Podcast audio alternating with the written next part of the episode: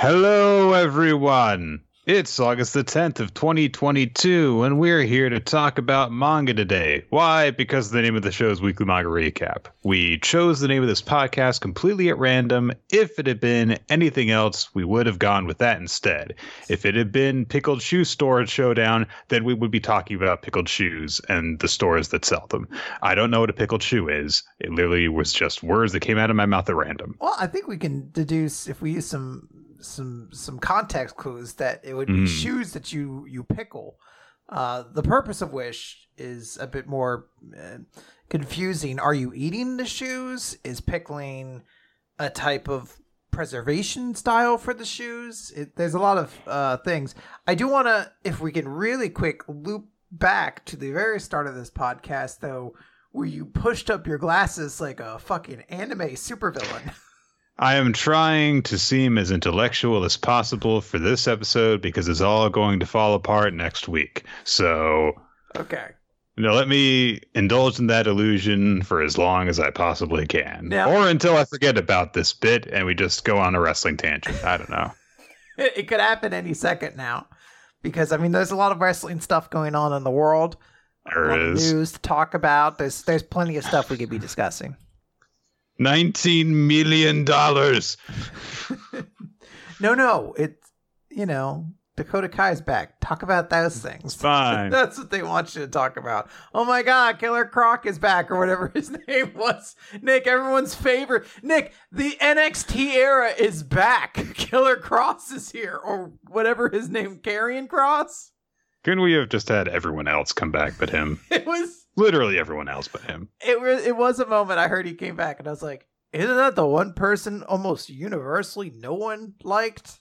Like I, I don't recall anyone talking highly about his world championship reign. Hey, remember that one time he got COVID because he refused to get vaccinated, and then some people that he wrestled also got COVID? Wonder how that how that happened. Hmm. Wow. That is true.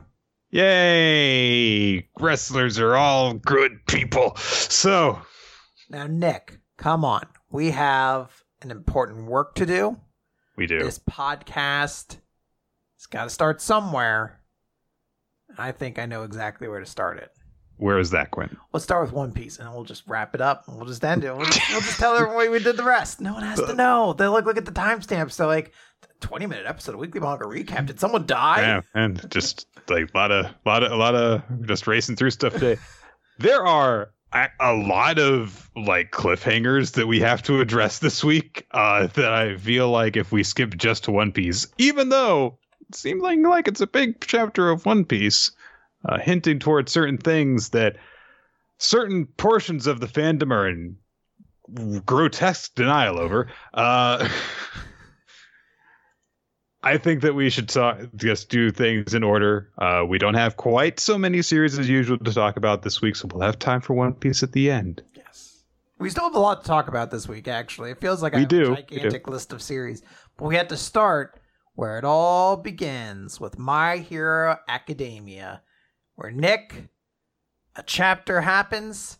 I believe 19 some pages are splayed out in front of me. I read them, came to the end of it, and I said, I do not understand what just happened. Well, so it was My Hero Academia chapter that's happened in the past couple of years. Then And I would like to preface this by saying I understand for the My Hero Academia fan base, there are a lot of people who are taking this chapter as like a crowning moment in the series, and I see you and I appreciate you. I guess we'll get to where I get confused as we go along. sure, let's jump in and uh, and we can kind of like follow Qu- Quinn's reaction to this in real time. Yes. So, So we start number- on the blank page because you know the way it's That's a good point. segmented. So blank page, Blank page, no reaction, No nothing. problem. No problem. Okay. First Chapter- panel. If I fail now, everyone in this coffin is very doomed. Reactions higher because it's no longer a blank page. There's now content available for my eyes. However, it's that weird, confusing super gun thing. Apparently, that was a gun and not a punch. That was news to me. So I'm both surprised. I was not also a little expecting this part. So Sun Eater, yes, ate all the things. So he ate all the bugs and all the other animals, and I either combined it with Nejire's plasma or ate Nejire's plasma wave things. Which now gives him the ability to shoot them from a giant cannon with insect legs sticking out of it. That's what happens when you eat different things. You can turn your body into a gun. Now, Uh, what purpose did like eating 400 different fucking animals do to make this gun? if it was Whatever. just if it was just the Nejire wave that he was going to shoot from the cannon. like not for nothing, but like yay, like zebra and shit like that. Like, what's the zebra do here? Makes the gun bigger, I guess. it does kind of I guess yeah, make it feel less epic. That it's just like, well, it just turns into a gun. It's like couldn't he be doing way crazier stuff? Uh, you know, like tendrils coming out everywhere, all sorts of different weapons. You know, because like like he did previously, where he had the you know, the scorpion Yeah. venom and other stuff. I would have been way more into that. It's like he's got a gun now. Yeah, like turns- I was like, couldn't he just eaten a gun? and then like, well, yeah, I mean, but he had a bunch of other stuff in his pocket. Maybe you know, he blended it all into a juice. He wasn't gonna waste the juice. Uh, Sun Eater fires his new plasma cannon arm. You know, like you do. Uh-huh. uh, bl- blows away a bunch of All for One Shigaraki's uh, finger extension things, uh, which doesn't seem to reach him quite yet. Sun Eater shouts, "Get wrecked," uh, which is the most relatable I think that he has ever been. Uh, but the real star of the big three comes in and just punches Shigaraki after this happens. Uh, and um, the plasma cannon blasts all the way through the wall of the prison uh, and out into the sky, uh, leaves a big shockwave out in the city somewhere. Uh, and we see the results of everything shortly afterward with Nejire just going, How? So I guess it didn't work. And uh, yeah, yeah, sure enough, uh, d- no. Um, Mirio has got a, a gash uh, th- on his arm, and I think something through his chest. I was gonna say, it's I hard believe to tell, he's been in, impaled. I guess. and it's hard to tell with him as well because, of course, he you know turns his body intangible and everything. So is that actually going through him, or is, Yeah. is, is It does is look he- like there's some blood, so potentially. Mhm. It's it's all crammed into a very small panel. Uh, and uh, Shigaraki comes out of the smoke and debris, basically completely unharmed and just kind of pissed off for everyone assuming Come he would be now. hurt. He has uh he has the Zuko scar. He's got like one one eye is like a little burned up now. Oh, he looks more like All for One now. Ooh. That's Uh, good storytelling. I, I He guess. looks, he looks a bit more like a nutsack. uh Shigaraki berates everyone for saying like what would would something this pathetic have killed All Might in his prime? Come on, use your heads. Use your head, Nick. uh but then he turns and sees Bakugo has stood up despite his injuries and is coming towards him. And uh Jeanist, of course, is worried about him. He just says, "Look after the others. Gotta win, right, Izuku?" Uh, and Jeanist tries to reach out with some threads to stop him, but then Bakugo disappears, and he is already flowing past Shigaraki while saying right side because he thought there was an opening on Shigaraki's right side before. Remember, uh, and something happens, and he flips around behind Shigaraki. Which uh, everyone's like, oh my god, he he saw an attack coming and dodged it, and then we get narration explaining that Bakugo has fully achieved the true potential of his quirk explosion because the sweat glands on his body produce the detonatable nitroglycerin sort of fluid, but and then he would cluster them in a way that has a side effect because the act of saving up sweat into launchable beads put a terrible burn on the glands of his palms. With his sights set on victory, he kept storing the beads in the glands until they were forced to find other exits and leak out all over his body the way that sweat doesn't do, you know? I the way they explain this, the only thing I could think of was that scene from Simpsons where Homer is trying to buy a car, but there's also someone trying to assassinate him, and they shoot the car a bunch of times. And the used car salesman was like, "Those are speed holes. They make the car go faster." and that's the only thing I. I was like, Bakugo makes speed holes. I guess like the the the the, the fucking ass or the sweat pops out other places, and he goes faster now. I mean, eh, like, yeah, like his sweat is detonatable, and he's only ever used the sweat on his arms for stuff. Now he uses it from all over his body so he can like cause mini explosions so that he dashes around really quickly. It's like, all right, sure, that's a that's a neat little you know comic book superhero BS way of powering him up. I'll take that. It's weird though that it says like, but it's because his hands can't sweat now. What are you talking about? Your entire body sweats all the time. uh, and I don't know if it was previously established that only the stuff, the sweat in his palms does this, but it's, I don't know, it's just a little bit of a weird phrasing of it. Anyway, he moves kind of like Deku does now because his entire body dashes and bounces around and stuff. Very yes. So, uh, and Bakugo is thinking about Deku in this moment, saying, "Can I catch up? Still catch up to you?" And you know, he, he he recognizes like you know the fact that I'm causing all these mini explosions all over my body is uh it hurts and like shit. but he also thinks like Deku must have been dealing with this the entire time while he's been fighting too, which he has. We kept now now Bakugo keeps gets to be the one where we're like, you need to not stop. Hey, bud, you're going a little too hard. You don't need to go this sicko mode. Shigaraki starts to get pissed off, uh, and he starts to visualize who I believe is the second holder of One for All, which I gets him even more pissed off. All Might. Not what that's not what Shigaraki sees though. Oh, that's yeah. yeah sorry. Then, uh, and you know, Shigaraki is getting pissed off, and he, he recognizes that he's starting to panic. He shouts, "Go to hell!" And there's this blast of light next to Bakugo's face, and then we get Bakugo talking to a mental image of All Might. Okay. I didn't know who this was at first because it's It's kind of hard to tell, it's even with the hair. difficult to tell because it's just a bunch of wisps. And I Mhm. believe there is canonically a version of One for All that one person is just a bunch of wisps. So it's like, is it that person? Uh, Bakugo basically in this moment realizes that he is dead.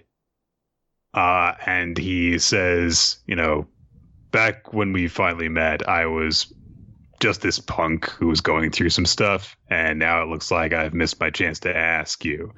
And he reaches into his pocket and pulls out an All Might trading card, one that he got when he and Izuku were little kids. And he just looks down at the card with this kind of weird grin on his face, and he says, I, I want an autograph from you so bad. We cut to reality where uh, Mirko and the big three are all rushing in towards uh, Shigaraki, who um, has a hand in his chest, uh, and all of his gear has been blown off. Again, I think. I think it got blown off before too. Uh, and then we get this weather report audio. I, I assume this is supposed to be the report that the like civilians are hearing yes. because it's it's it directly connects to Bakugo's mom saying like that kid of ours doesn't like the rain, and we see Yeah. Bakugo's dad. I think for the first time. No, no, we've seen him before. Oh, Man, Uh, you could have you could have really tripped me out on another one of those my hero things by showing him up and be like, I don't know, fucking regular ass dude, man. What if I just use this panel in the next one? You still I still would be like, what?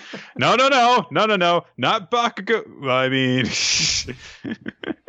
so, um, Bakugo's body goes flying, and Shigaraki mocks Bakugo's effort by saying, "Oh, you were just tracing the fight we had earlier, and that's why you thought you could win. Come on!" And he says that he came prepared with a perfect plan, ideal for the final boss. What's coming now is our story, the villain's tale.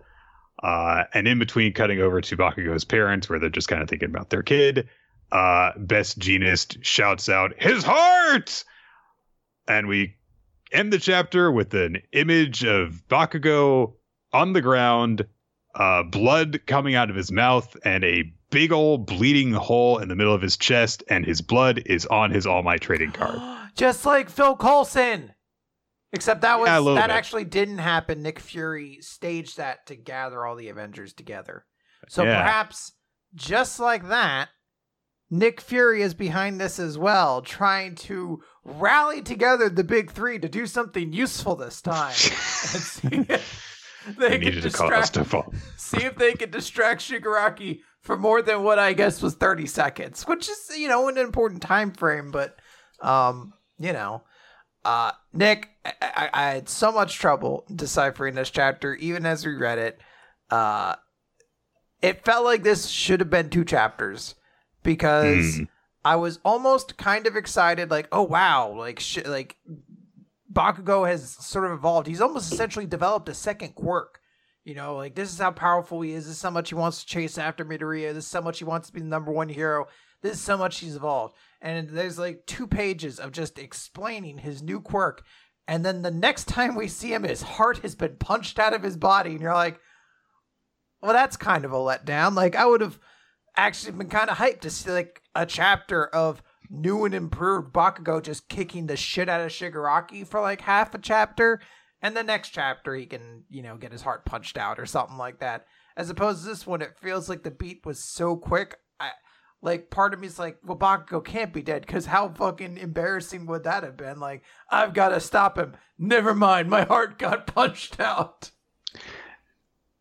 I i- if the, a lot of people are you know taking to online and being like, oh, is Bakugo seriously dead because he's got a freaking hole where his heart should be now? Which fair enough, and also you know he's got this image where it seems like you know he's having a near death experience. Uh, so yeah, I mean it, it could be the case, but if it is, then yeah, it is a little bit sudden.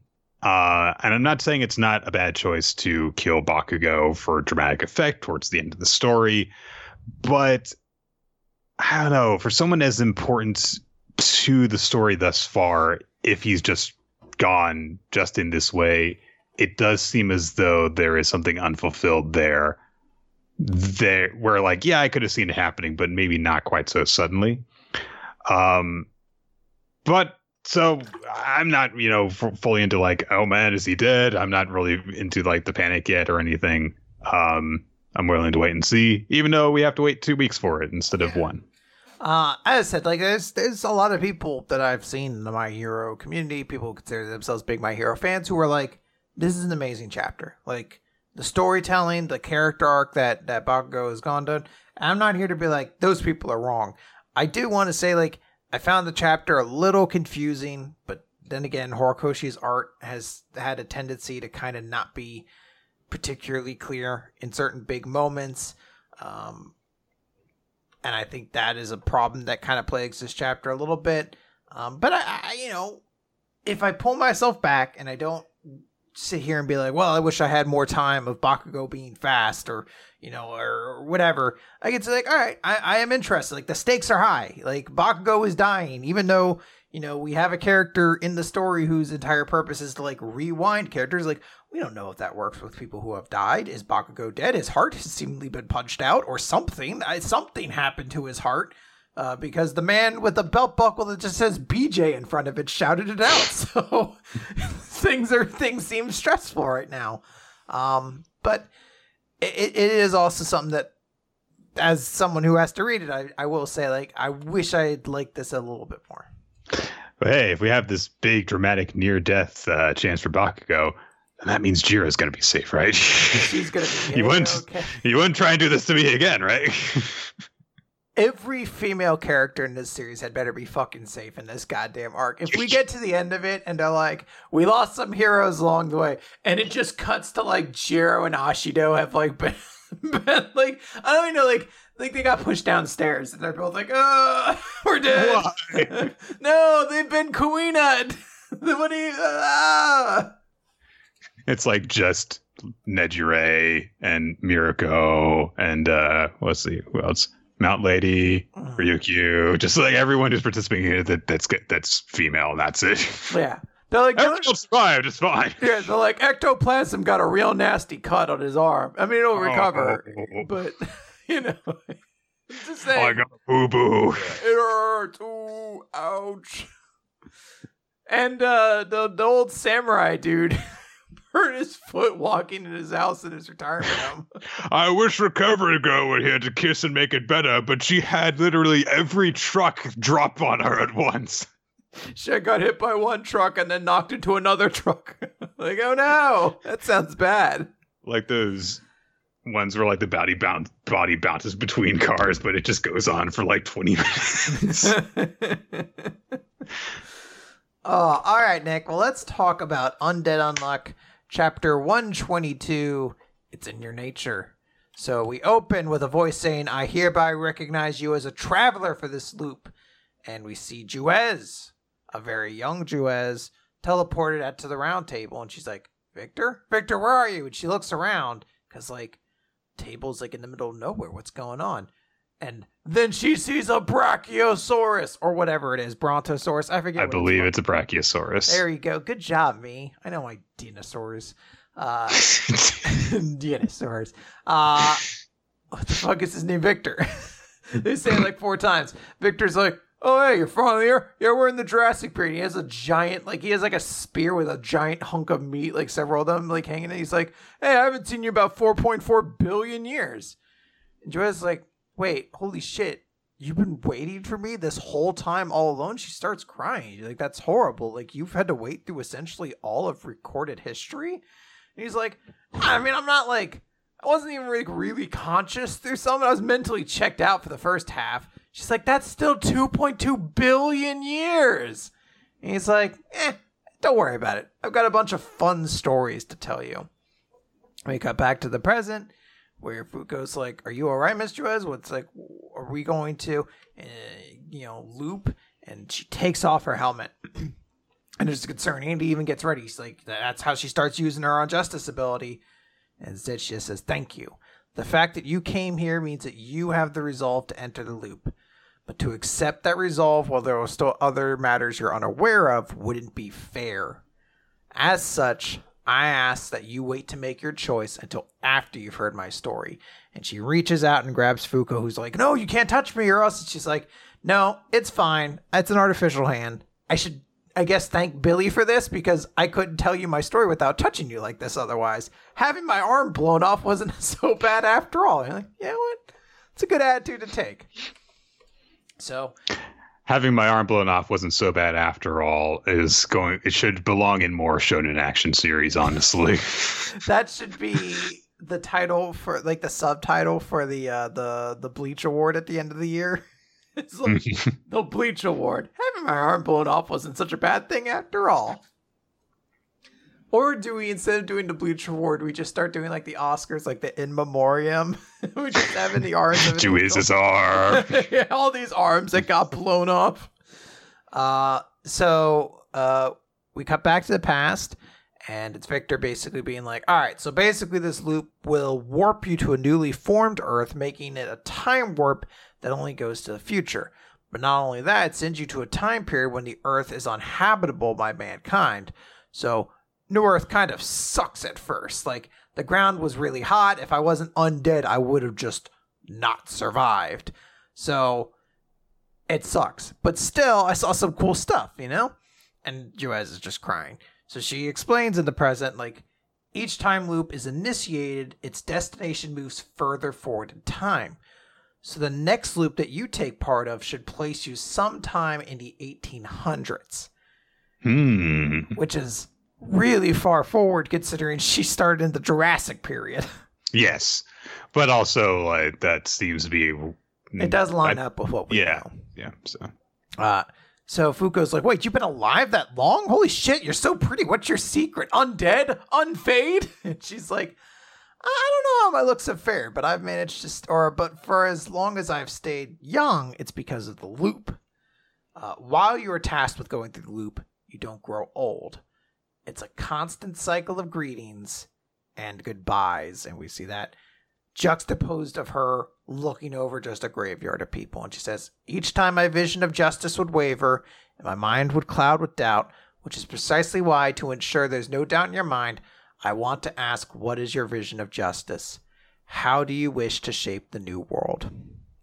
And Fuko just sits there thinking, and she says, I want to see Tatiana wearing clothes. And I want to see Top running as fast as he can. And for Chikara to be able to attend school without shaking in fear. And I I wanna I want everyone that I killed with my unluck to live. I just want them to live. And she's sobbing at this point, just crying. All these emotions coming out. Andy asks she's okay. And she says, Yeah, I, I know a world without any hardships isn't the answer. I mean, like, it's only because I had hardships that I got to meet Andy and our relationships have endured. But humanity faces so many hardships that didn't even create, and so many people suffer for unjust reasons. And that's why I want to place the blame for everything, the good and the bad, back in our humanity's hands. And I want a world where you can't blame things on somebody who doesn't even reside on Earth, a place where, you know, we can hold hands and where people who want to die can die. So Fuko is saying she supports euthanasia. And that's an important statement to make. Um, and she just says that's the sort of world I want to live with everybody. We see a collage of basically everybody who's ever been a part of Union, uh, including Phil being held by somebody who I assume is important. I think maybe that's supposed to be unvoid, unavoidable, or something. Maybe I think it is. So good for them. I also like that Top and Chikara are hanging out together as uh, those two guys. They're definitely like talking about the girls they're interested in. Oh yeah, yeah. And uh, Tatiana and uh, oh gosh, what is what is her name? Ishin. And Ishin. Yeah. Well, I guess Ishin's close to them, kind of. Kind of, But- a little bit. But yeah, Um, uh, you know, she has all that, and and Juiz just says, "I see." Victor doesn't seem happy either. No, not particularly. He's like, Ugh. Um, I also, I guess this is because the first time we've actually seen her really wearing clothes. I was like, oh, Tatiana does look really adorable. I, I, do want to. and she gets happy. to wear a hat. Yeah, I'm actually like wearing a hat. That's that's great. Uh, and Fuko continues. The more, like, more than anything, what that's what tears me up inside. I wanted to live in that world with everyone as they exist now, not with whoever they are in the next loop, but with everyone who's here now. As that's happening, Oh, Juiz. neat. Actually, speaking of Tatiana, sorry to interrupt you. There's like bandages on her legs. Yeah. Uh, because she like little band aids, so she's kind of like gotten scuffed up and stuff. Yeah, because she's so it's like, oh, she's yeah, she's able to actually you know go and live and stuff. That's a really cute detail. It's nice. She just says so as this is happening Juiz thinks like yeah she has what it takes. I'm sure of it. And she's like yeah you know that's it's in your nature to cry and that's why fate has been drawn to you. There's an artifact that can help make your vision possible. And Fuko's like what? Where is this? And she says it's something that i once parted with in order to seal victor's memories and keep him contained. After gina captured you and you escaped i never thought i'd see it again but it's come back along with you. And I suppose that is fate at work again. That card is the artifact Remember, the key to saving everything. This was pretty baller. uh, the card that's been inserted in Andy's head the whole time is just this the key to everything. Uh, of course, you know we knew that, like you know, of course when it's taken out, then he transforms into Victor. But the justification had kind of just previously been is like it's a special thing that kind of like blocks a certain part of his brain from connecting. But the fact that it, you know, is remember, you know, makes sense uh, and connecting the two uh, personalities, uh, Victor, who's been through all the loops, and Andy, who kind of hasn't. Uh, but uh, so there's all that. Um, and it's uh, got me nice and excited to see what goes ahead. Also, Fuko's like speech about everything is really, really nice. Uh, and I love that you've been positioned as the audience of the series uh, to want the things that she wants uh you know she just wants everyone to be okay like so Yeah. So while we're talking about undead luck should we talk about the other thing that uh Uh, I'm not sure. What do you mean? uh that that that seems like that's definitely getting like an anime that's that they're It's- like it's- hinting towards in weird ways. Yeah, it still hasn't been confirmed. It's still it's it, as I said, like the growing rumor right now is that it's getting an anime. There's like an AR thing going on Mhm. where each week there's a game, and at the end of it, like some new info is being revealed. the The idea is that at the end of this year or the end of this month, we're gonna get an anime announcement, which hopefully we do. Um, Undead Unluck has sort of had one of the weirdest histories that like I can recall for a series where like it ranks super low, its sales have like plummeted. It constantly feels like it should be on the verge of cancellation, and the pace it moves at at a moment sometimes feels like it's going to. And yet, right now, if you told me this series could run for another four years, I'd be like, yeah, I could believe it. Yeah. like it'd be crazy, but yeah, I could kind of see it. So it'll be interesting. I do think this series is on the way out. I think we're gonna do this next loop, and that's gonna be like one or 2 Mhm. kind of like mini big arcs or things like that. But like I think we're closer to the end than the beginning. Um, but It I think it would way. be extremely cool for this series to get an anime. I mean, I hope the anime is good, but Yeah, I, I've, I've been watching uh, the Lucifer and the Biscuit Hammer anime. It's not good. It's oh, that stinks. it's so so disappointingly bad. It's just it just doesn't look good, and it's really upsetting. It's like, well, here's all the story beats from this from the series that I really liked, delivered in really unimpactful ways. I'd hope that's not what happens here. Um, I'd like to hope that I think there there are people at Jump who are like, "Hey, this series is like really well written." Like, I don't know, maybe it's just not popular with viewers, and like, the, like someone must be like, "Look, I see something here." Like, they have to get onto this, you know. So I'd like to hope that's the case.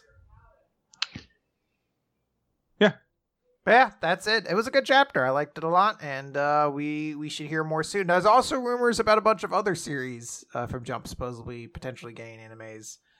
True. Um, Uh, like this next one. Uh, well, that one's a definite. that's not Like, even a rumor. It's That's, not. That's It's, it, it's not. I don't think it's been confirmed yet. But this is like the most open, open secret there is that that Kaiju number eight is about to get an anime. I was talking. There's rumors about. Um, we know Me & Roboco is getting an anime.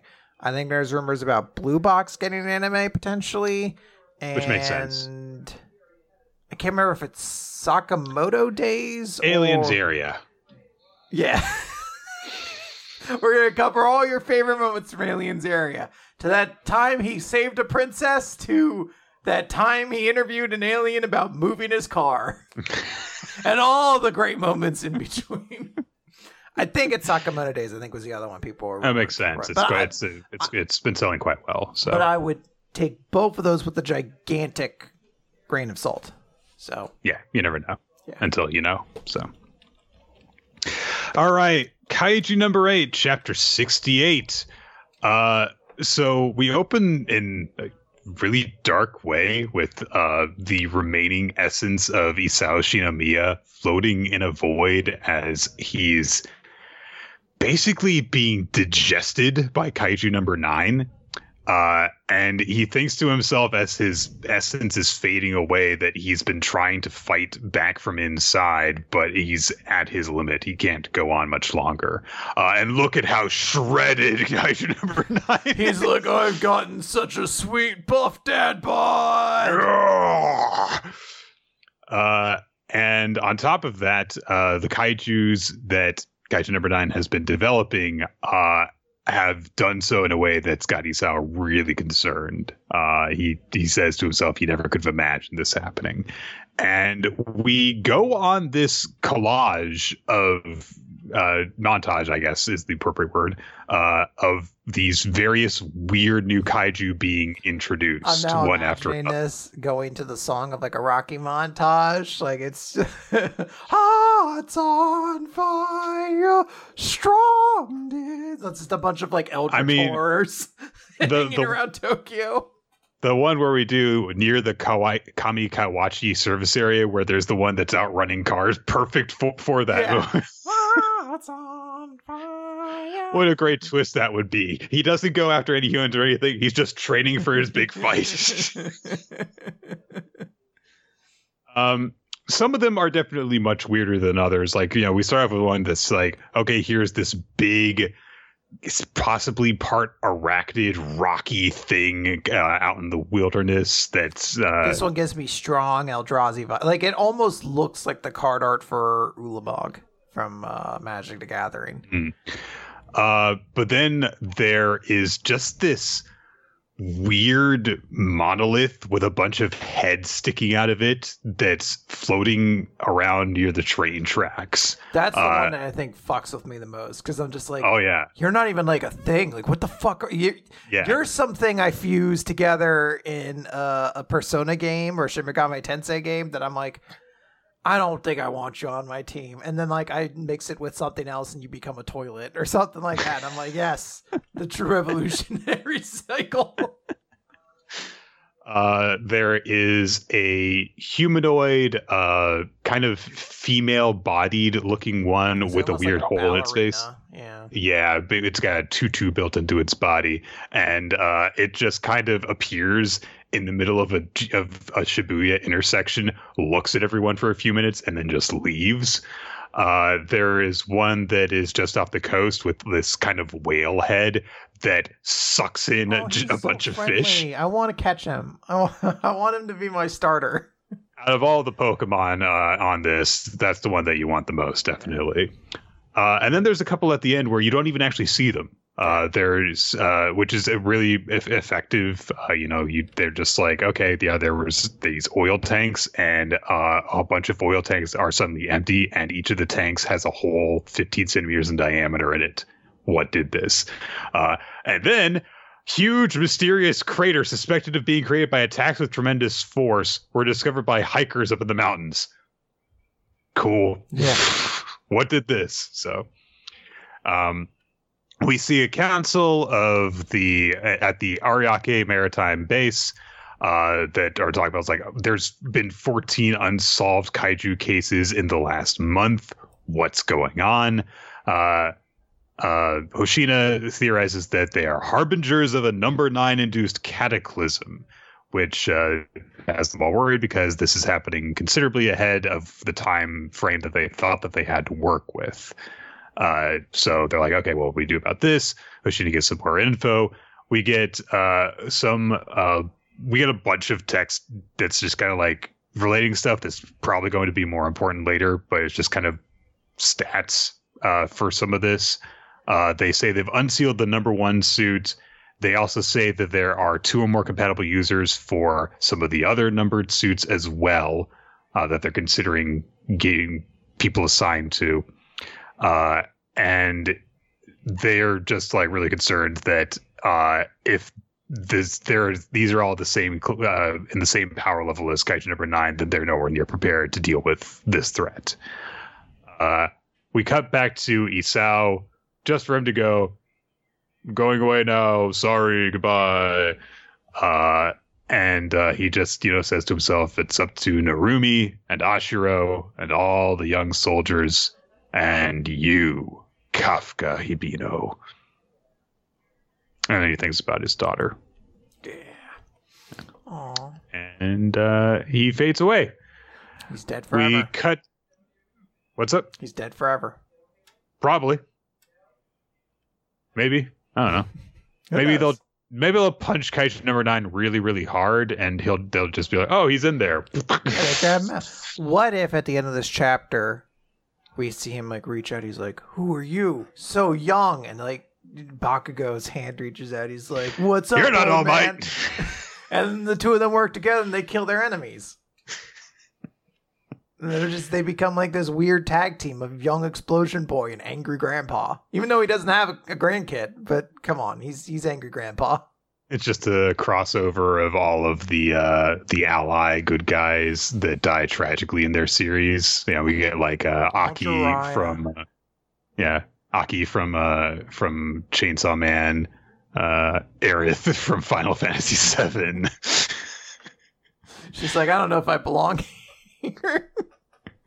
You're like, hey, you died in disc one. That's not the end. this counts. Um, we cut over to another part of the maritime base where uh, um, Narumi is escorting Kikoru into a super secure facility. And he says that, yeah, I'll be squaring off against you seriously, like I promised. But first, you have to make this yours. It's already been adjusted to fit your physical build and characteristics. This is Numbers Weapon 4, uh, which was the weapon, of course, that was wielded by Kikoru's mother previously. And now uh, she's going to be wielding it. And she puts her hand against this big bacta tank that's got the suit inside of it. And she thinks to herself that she's going to avenge her father. And she says, Mommy, give me strength. So Aw. she's getting a big power up. Yeah. Yeah, it's very cute. Um, I, I shouldn't say cute. I like that she calls her mommy still. That's that's Yeah. cute. Um, this is like a dope chapter in terms of like setting up because I, I I guess it has been confirmed that it is getting an anime. Mhm. Um, it's just been like an open secret for so long. I forgot that they did make an announcement within the past couple days. Um, but this chapter, kind of like the series is going on a bit of hiatus from this point. I don't think we're getting into the chapter for like three weeks or something like that. Um, and this seems like a good place to like leave us off at. Of like, there's a lot of setup here. Like, I'll be honest. I want more than anything to actually see them have to fight all of these weird different kaijus. Like all of their weird introductions are so cool and so exciting to me that I was like, if this is just what the rest of the series is, is just them hunting down these weird ass kaijus or whatever, I'm all for it. Um, I like the setup. I like ending on this note of like, hey, Kikoru's gonna get her special thing now, and and you know we kind of have this this core cast of characters, and there's you know a little bit more stuff like, hey, the future's being trained, seeing like Iharu train with um Ogata, and like you know seeing all these little things like, hey, this next generation of soldiers is coming along and whatnot. It's like, all right, cool. Like it seems like we're gonna get some really cool stuff coming up. Uh, I am also excited by this. Hooray! Huzzah! Let's move on to Spy Family, which is also getting an anime. I don't know if you've heard. is it this little Is it? known series? oh, this series that no one's heard about Yeah. definitely hasn't made been made into billions of memes. It's an entire new audience. I was gonna say, I, I there are two things I've seen s- too much of since this: Anya memes and Yor cosplay. I didn't like. I was like, I think I've seen every person on the planet do a Yor cosplay at this point. I think I might have done a Yor cosplay at this point. I'm just like, I feel like it's so ubiquitous. I've seen it. I mean, it is. I guess, kind of to be fair, a bit of an easier cosplay to do. Uh, is a little bit tough. her dress with the straps on it, yes, but but also her hair is kind of normal by Yeah. comparison to a lot of stuff. Uh, Yeah. you know, so but yeah, uh, I mean, I'm glad that it's that it's gotten a new audience and that uh, you know more people are discovering it, and also that Tatsuya Endo is like set to just whoever they want. yeah now, i so. mean this this is a super successful series and it became even more successful afterwards i think it wasn't Mhm. there something like uh once this series came out like you couldn't get volumes or anything like that for it yeah. like it, it sounds crazy I mean, it's also, I think, great uh, for the fact that, you know, stuff like this and uh, Kaiju number eight and, you know, now Chainsaw Man having a Shonen Jump's online service is a proven platform for producing successful stuff as well. It's not just stuff that runs in magazines. It can be stuff on an online I was uh, say platform. it's it's interesting now because when they do when Viz will put out like um Shonen Jump quote unquote products now, like they'll put like the collage of big stuff. I, I think I just saw something was like given away at like Barnes and Nobles recently, and it was Hmm. like Jujutsu Kaisen was on it, um, My Hero Academia. I think maybe Sakamoto Day. So like these big series, and then like Spy Family, and you're like, oh, here's one not really a battle series, has action scenes, but not exactly a battle series, but also not technically a, a Shonen Jump series either. It's you know a a manga plus series, and it, it, it Mhm. improves the viability of that platform as a whole. It's it's really cool. I I, I do like seeing it as a successful model. Yeah, it's a very wordy chapter uh, where not a whole lot gets said because it's really just Lloyd Twilight uh, kind of working through possibilities that Yor's new friendship with Melinda Desmond could have implications of. Mm-hmm. Because, of course, as a very knowledgeable spy master dude, he knows who she is. Uh, and also, we get related, which it makes sense. It's it's that it is unusual that Yor did not know who she is, but it is very in character for her. Uh, because Melinda is a celebrity, you know, as former first lady and all that stuff. Uh, and uh, that she is, you know, the wife of a freaking party chairman and everything. Um, we cut to, uh, you know, because we start off with Yor, you know, kind of reporting like, you know, the get together that they had, Lloyd being surprised by the news. Then we cut back to when uh, Yor learned that Melinda is Damian's mother. Uh, and she's me like, oh my God, I'm so sorry that my daughter punched your son and all that stuff. Uh, but she says, it's okay. It's fine. And, you know, even my husband says, you know, kind of waved it off. It was just, you know, a childish squabble. Don't worry about it. And Yor continues to object. And she says, it's fine. I don't care about that. So you're kind of convinced to drop it because she's like clearly not having any of it. Um, and uh, the other mothers say like, "Oh yeah, the Desmonds have what you might call a hands-off parenting philosophy." Gee, I hadn't noticed by everything involving Damian's character.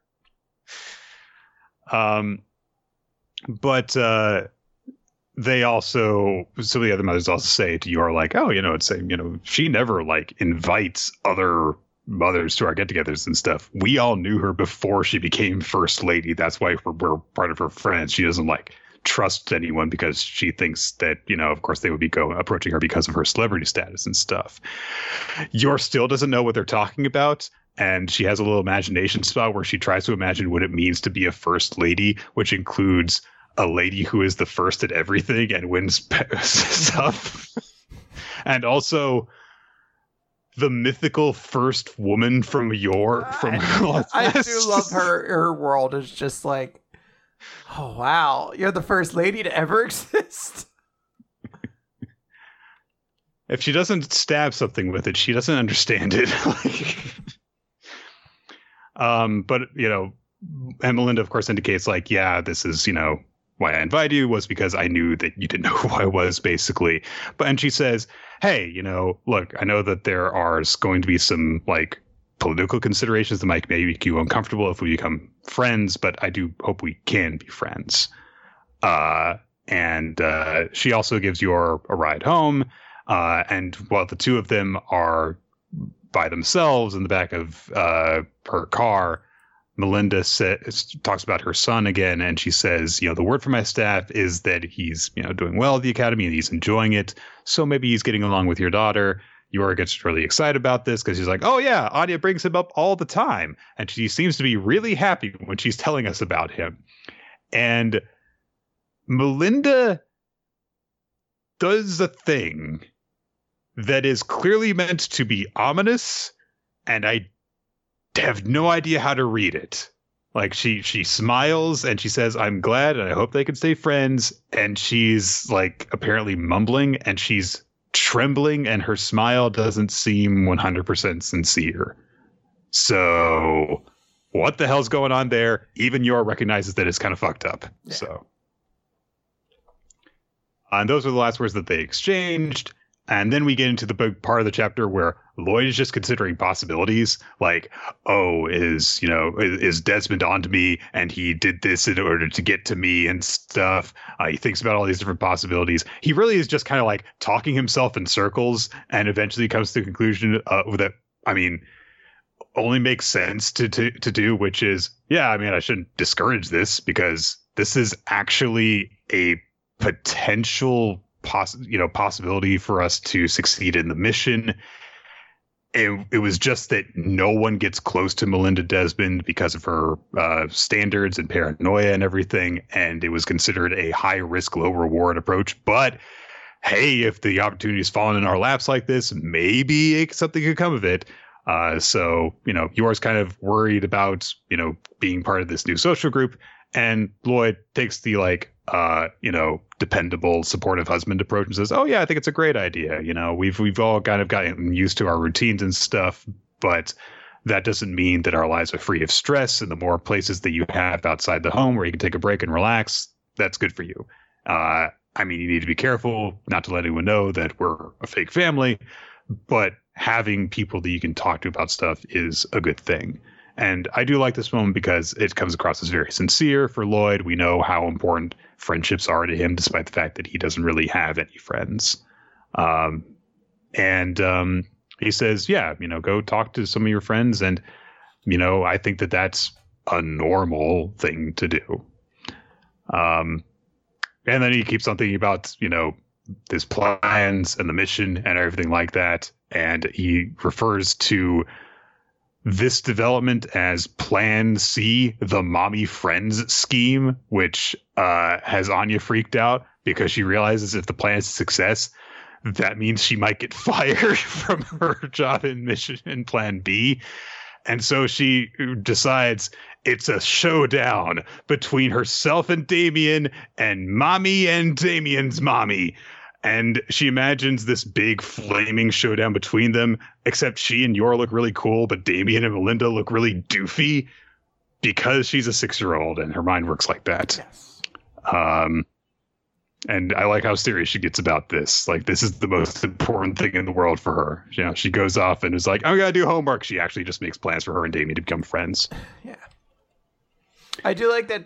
Like that happens, and then the next shot is her being like, "I'm gonna work really hard. Not that hard though. I am getting my sleep tonight." like. i am six I was like, "Oh, good for you." She's not working too hard. She's t- she's setting boundaries, and that's the important thing. But this was a part that I found kind of cool, which is Yor decides, all right, if Melinda's a really important person, maybe I should tell the shopkeeper about this, her contact who assigns her assassination missions. And uh, when she tells them about it, the shopkeeper says, "Oh, okay, yeah, it's okay if you're, you're for, if you're friends with her. Uh, she is a conservative, and if anything were to happen, then I wouldn't exactly recommend it." Uh, but you know, just generally like watch it, or your husband might start thinking you have one-sided political beliefs. And Yor says, "I mean, I, I don't think that's really a problem." Lloyd met Mr. Desmond and said he seemed like a good person. He said he was pretty interested in his national unity thing, whatever that's called.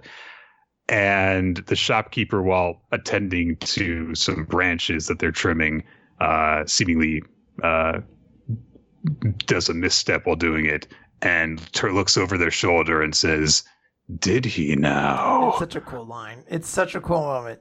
Oh, did he now? Yeah.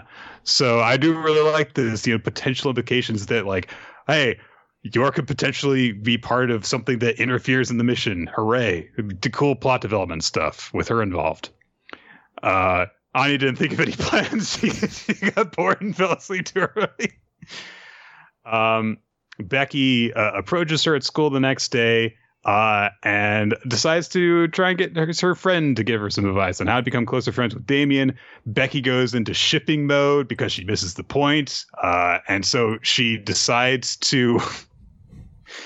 To, to arrange a meet cute where Anya will have a piece of bread, read an entire sandwich in her mouth, and will accidentally bump into Damian, read, run headlong into him on purpose. uh, but Damian sees it coming, and there's like an Eyeshield 21 moment where he just sidesteps around her while she tries to shoulder check him, and he gets really smug about it. Um, and it, uh, everyone says that she looks stupid because she's got a big freaking piece of sandwich in her mouth.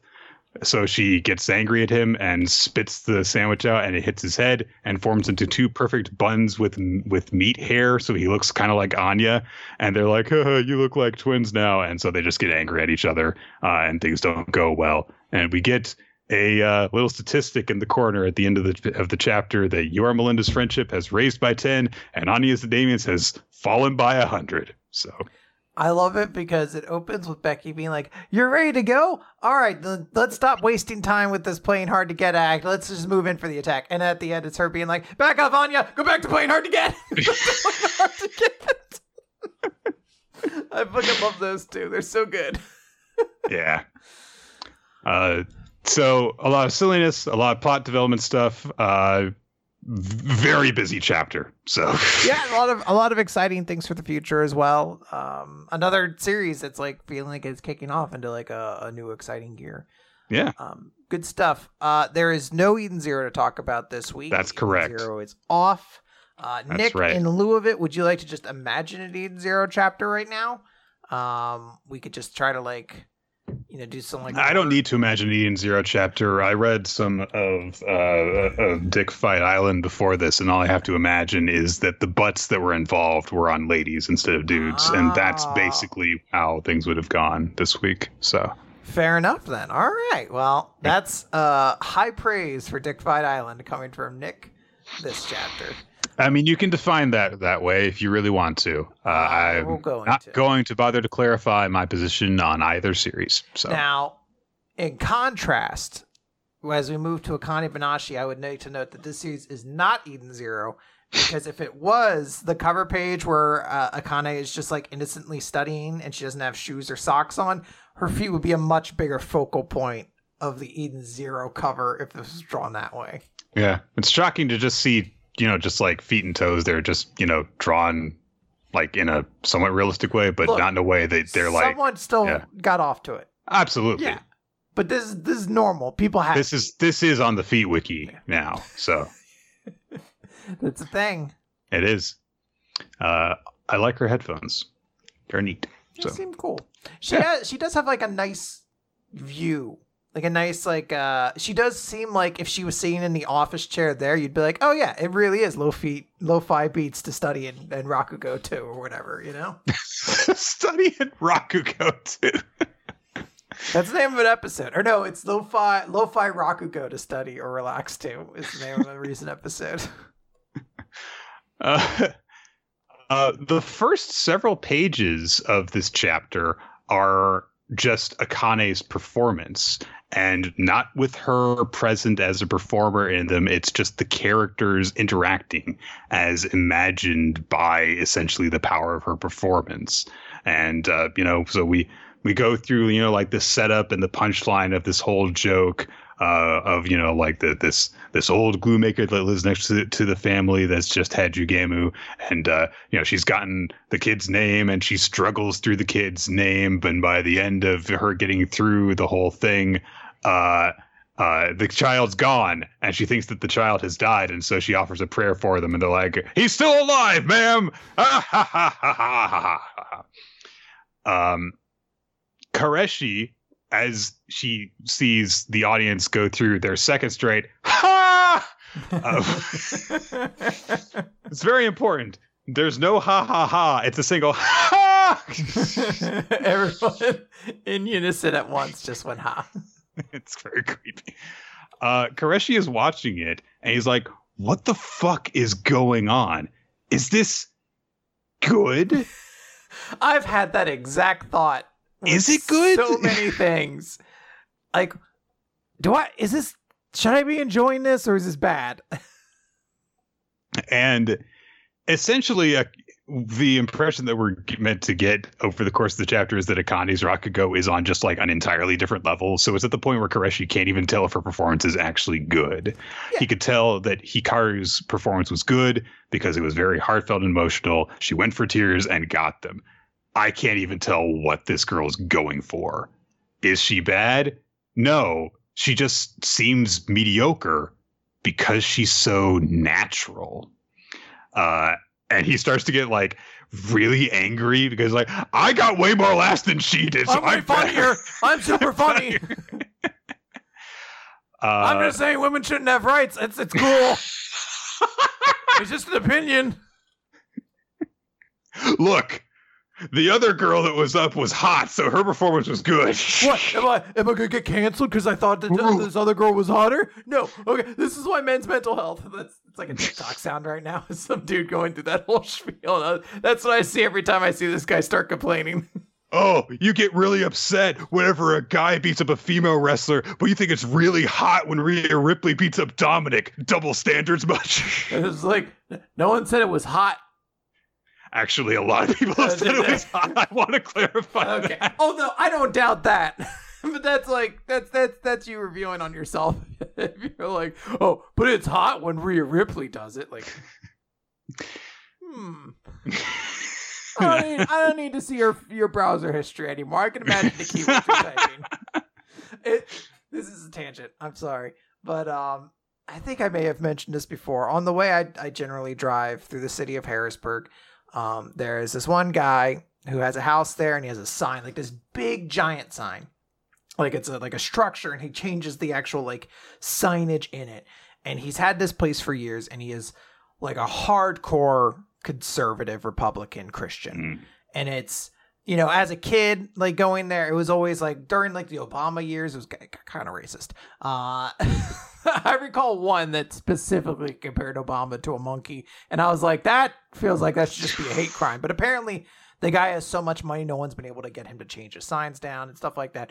Regardless, um, he has these signs out and it's it's gone wild since it's been the Trump years and everything like that. Sure, sure. Um, but every so often I see one, and I, I'm always angry. There's no way to like stop and take a picture of the signs because sometimes they're wild. Like one time, the sign was just like TikTok is killing our kids or something like that. You're like, what are you talking about? Real Infowars nonsense. So. But the one that really made me laugh recently is it's a picture of like Mary Magdalene like standing atop like kind of like a rocky cliff, and it's like she will crush you. And I was like, this is more erotic than this. like, I hope she does. I want Mary Magdalene to step on me. it's fucking weird. I was just like, why was like well where did this come from?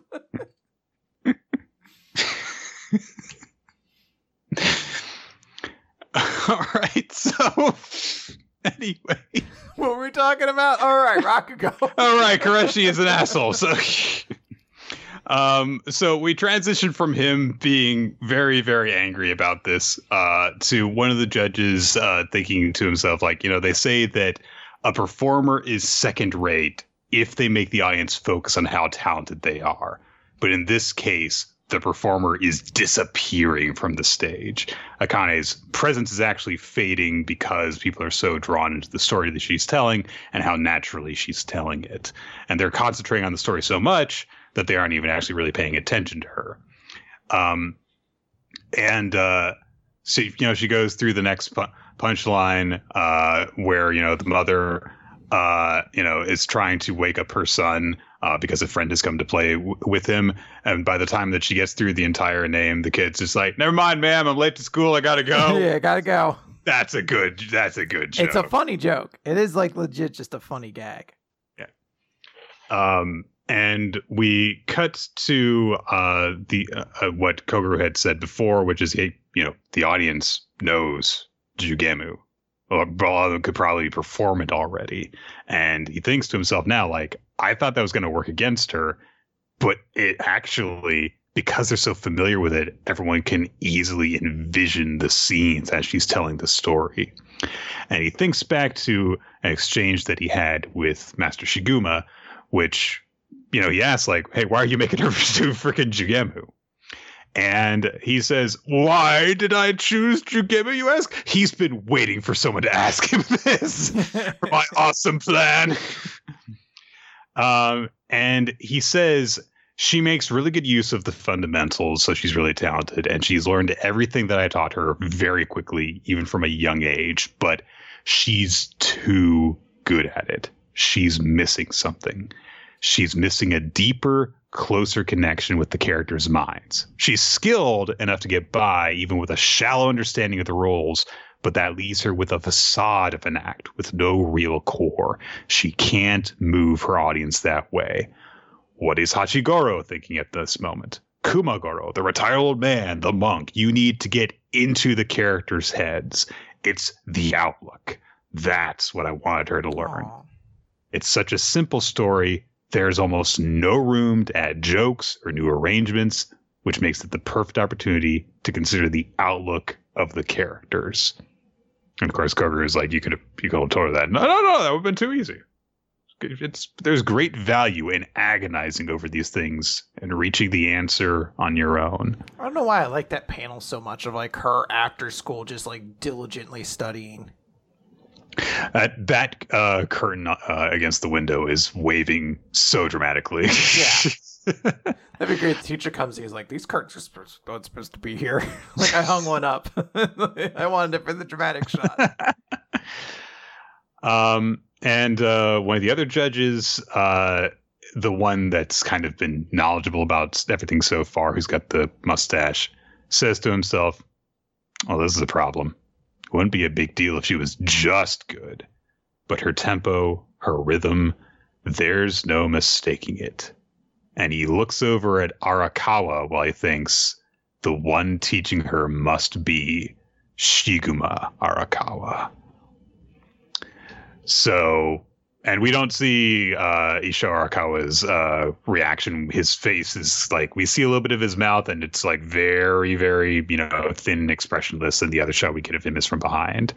Uh, but of course, there's all that history there, and we know that Shiguma had a confrontation with him after uh, Akane's father and the other students were thrown out at his uh, judgment at the start of the series. So. Uh, looks like we're gonna be getting into it there too. Uh, things are starting to come to a head, and we've got to wait two weeks for it. This is one of the. This might be the chapter this week that I was like, oh, we gotta wait two want, weeks. Yeah, this Ah. like I really just want to see what his reaction to this performance is. Like this is a great chapter. This is a phenomenal chapter. Like I love the explanation. I love you know delving into our like, hey, she's been a great performer at Rakugo, but now she needs to actually understand acting. Basically, she needs to Hmm. understand what it's like to get in these characters' heads and. Uh, like the response was like just diligent understanding, you know. Uh, Sometimes you don't need to throw yourself off a cliff to understand a role. Sometimes you can just practice and study, and you can get other viewpoints, and then you can you can get uh, better at acting that way. Yeah. So I, I really appreciate that stuff. Uh, the art in this series is great, but yeah, that cliffhanger is so is so exciting. Where you're just like, I need to see how this dude's gonna react because I want to see him just Mhm. fucking because he's like gotten progressive like a little bit. Like we not it's like the mask has come off, but he's gotten a little passive aggressive each time. You know, Mhm. usually turns it around into a compliment or something like that. He's like, "Well, that's certainly weird, but I, you kids today know something that I don't." He's like, "You know, most people can't handle this, but you, you, you guess, I guess you can." I want him to just be like, "Fuck you, Just fuck you." in front of hundreds of people, I starts fucking out. hate you, you school child. Cussing out a sixteen-year-old girl. I fucking hope you get hit by a car. the highlights in your hair make you look like a skank. Get out of here! I'll boo and hiss you until my throat bleeds raw! Boo! I'm glad your dad's dead. She's like, my dad's not dead. He's like, I wish he was! He doesn't perform Rakugo, so he might as well be. He's dead to me! God. And the next person goes up, he's like, that was very good. You you really nailed down the timing on that. Pay no attention to what. I thought it was really funny. He's like, oh, this this this one looks good. I I really like the effort you put into it. You spelled a couple names wrong, but that's okay. You know, it's all about learning. he are you sees her behind the curtain. He's like, get out of here. Everyone's like spelled some names wrong. What the fuck is he talking about? He's gone senile with anger. He doesn't even know anymore. Uh, all right. Speaking of great series, Nick, let's No. talk about.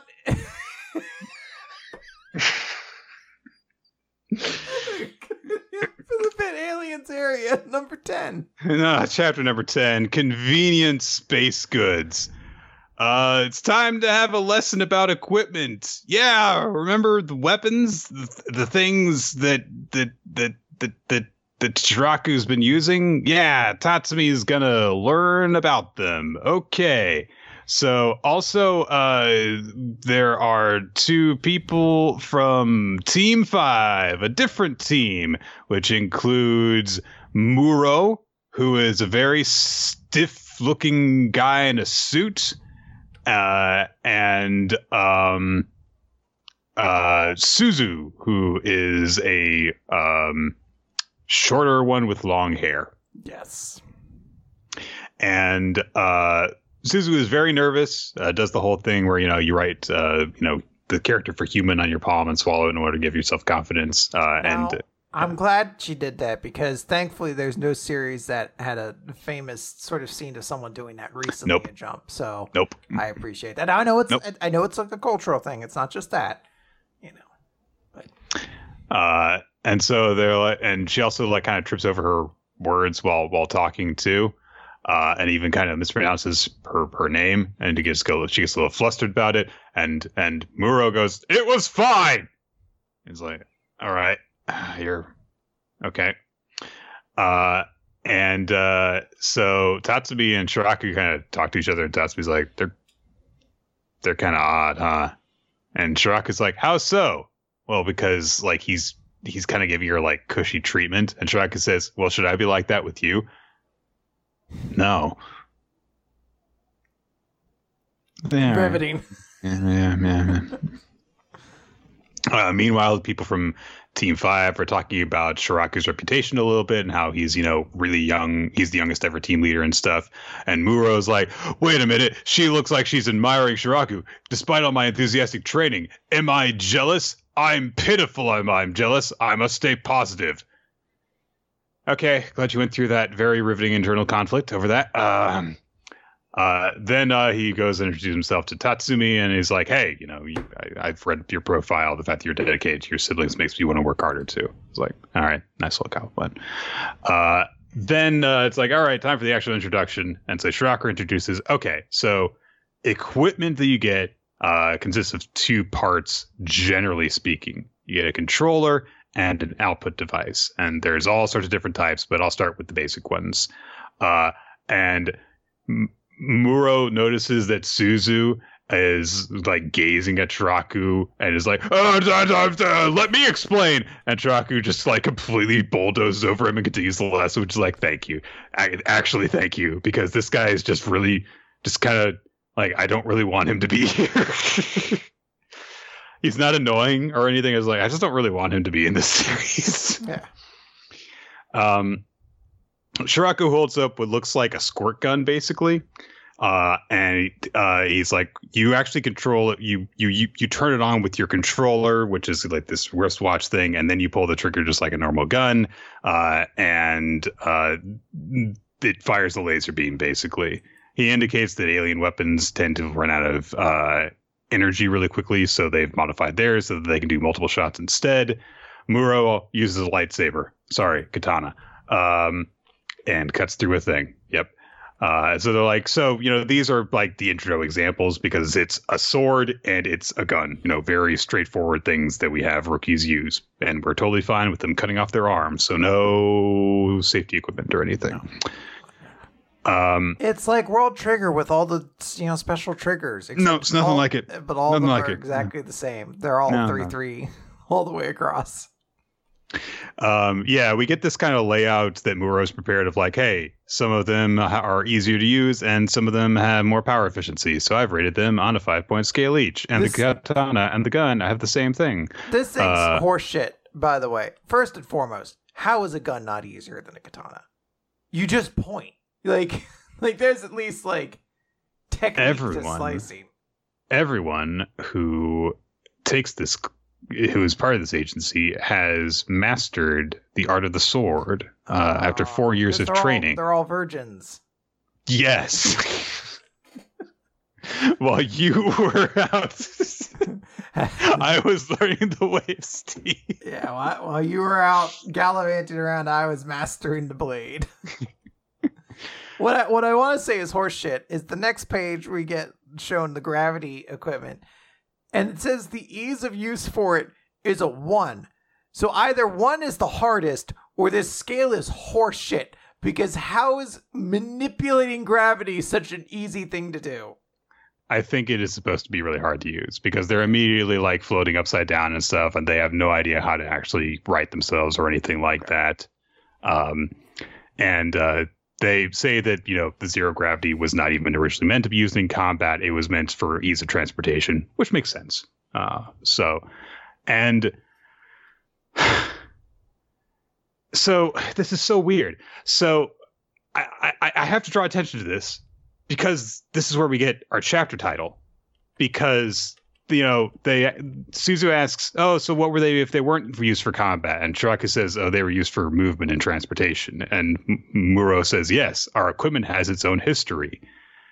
And Suzu says, "They're convenient space goods." And Tatsumi goes, "Convenient space goods?" And Shiraku says, "Yeah, I like that." Like what? Well, if I was naming a chapter, I would call it that. and then he turns to the camera and he says, "I see you judging me. I want to know as I scream into the void, I'm taking a part of you with me." Oh, and, then he, and, then he, turns back, and you're, yeah, as you're reading, you're like, "Well, that's weird," but you do feel like a little, like you weigh yourself right afterwards. You're like, "A little part of me is lighter. Why is that?" it's that 28.3 grams or whatever the fuck that's supposed to be your soul. Are we just establishing that like the series is just being written out of spite now? Is that what's going on? He's cursing the night. um uh, Suzu's really happy that Shiraku likes her name for something, to which Tatsumi goes, My apologies, which I don't know if that's a dig on Shiraku or what, but it's a very weird thing to say there in response to what she said.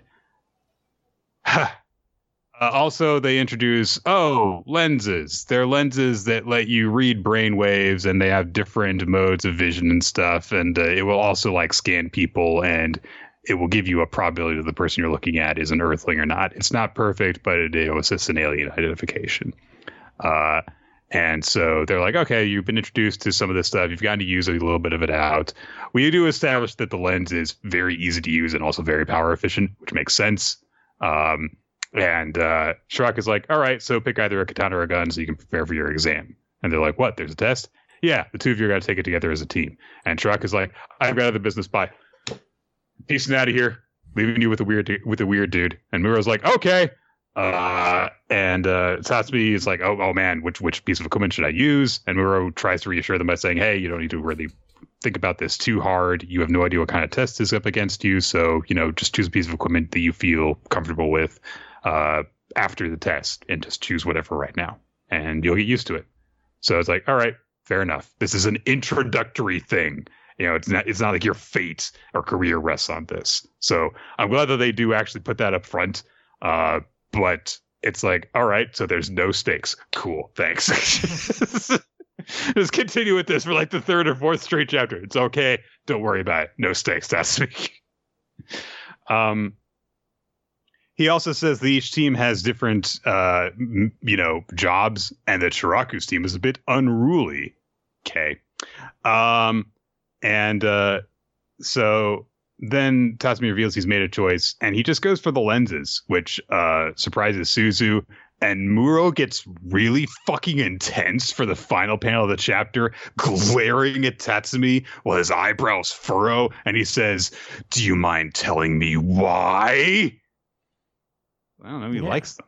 He's like, I don't Chill. know, dude. Like, so far I've been shown two ways. Like two, like the last two major situations I was involved in didn't require a gun or a sword, and I thought maybe the computer fucking eyeballs would be pretty useful. More useful than if I had brought a gun to my fucking to like, hey, could you move your car, or I'll shoot Just, it. Aliens area completely unchanged, but but Tatsumi gets increasingly sarcastic chapter to chapter.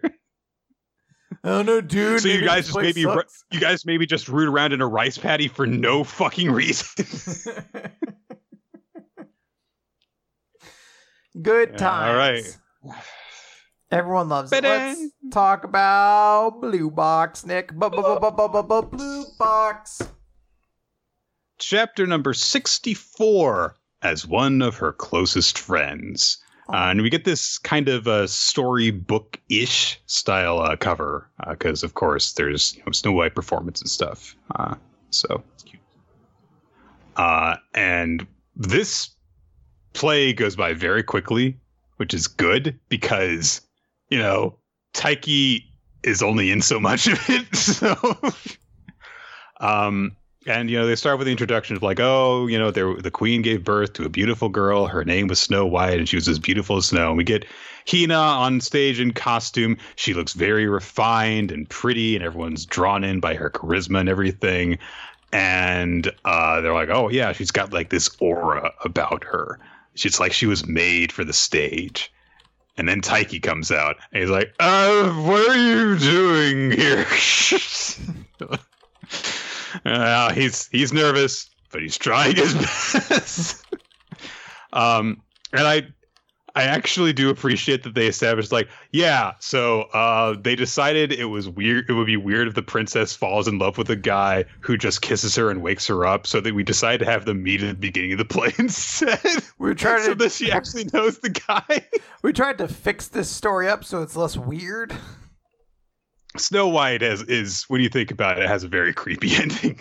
this dude just walks up to a girl who's who's dead or asleep according to his point of view and kisses her for no reason. so uh, so they're like, yeah. So we decided that you know we have to meet, and this is actually where they fall in love. And then, so when she gets the kiss from the prince later, that's the man she's that she's in love with. So it's a, an actual true love's kiss. Hey, nice little nice little tweak. I appreciate that.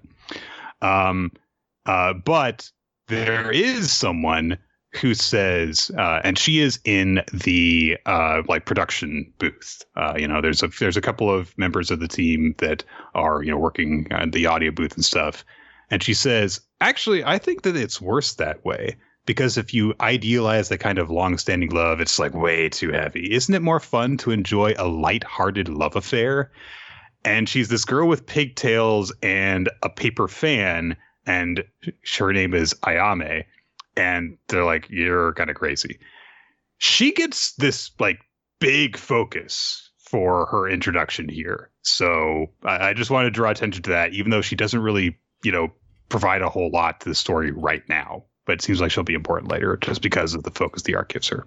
Mm-hmm. Um, uh, halfway through the play, uh, Taiki is uh, he's he, he's doing fine. He's doing fine.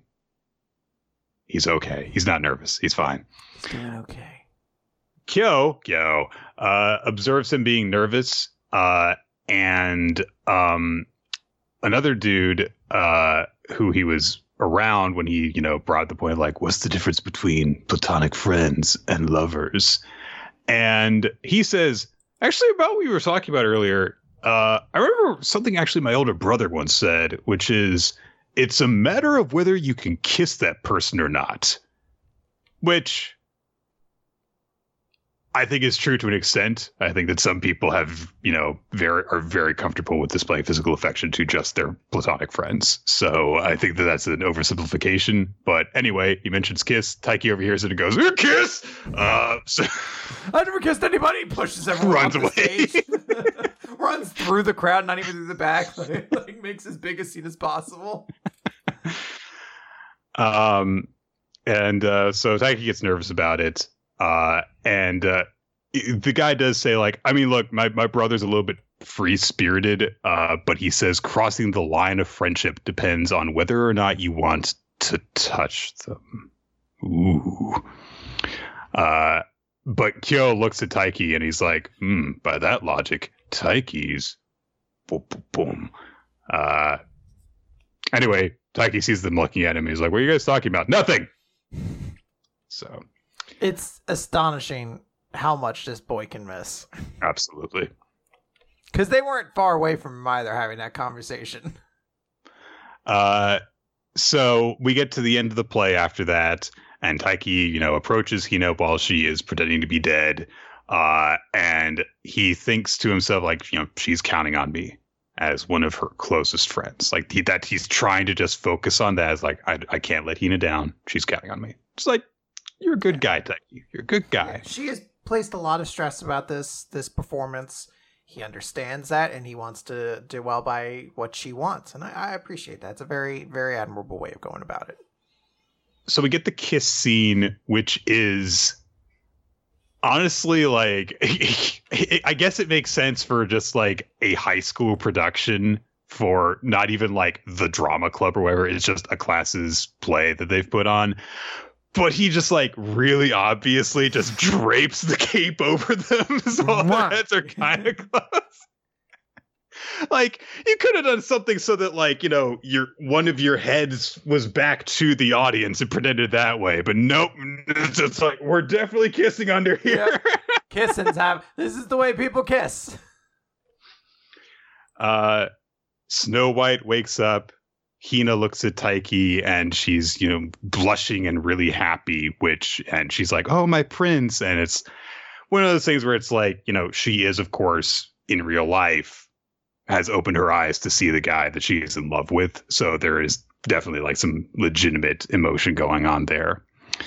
Um, but there's a joke that they threw in in the play too, which is just crammed to this tiny panel because she's like, "What's with you going in for the kill while I was asleep?" And they're like, "Yeah, I guess they added the, that to just completely take the, the tension out of that situation, out of that scene."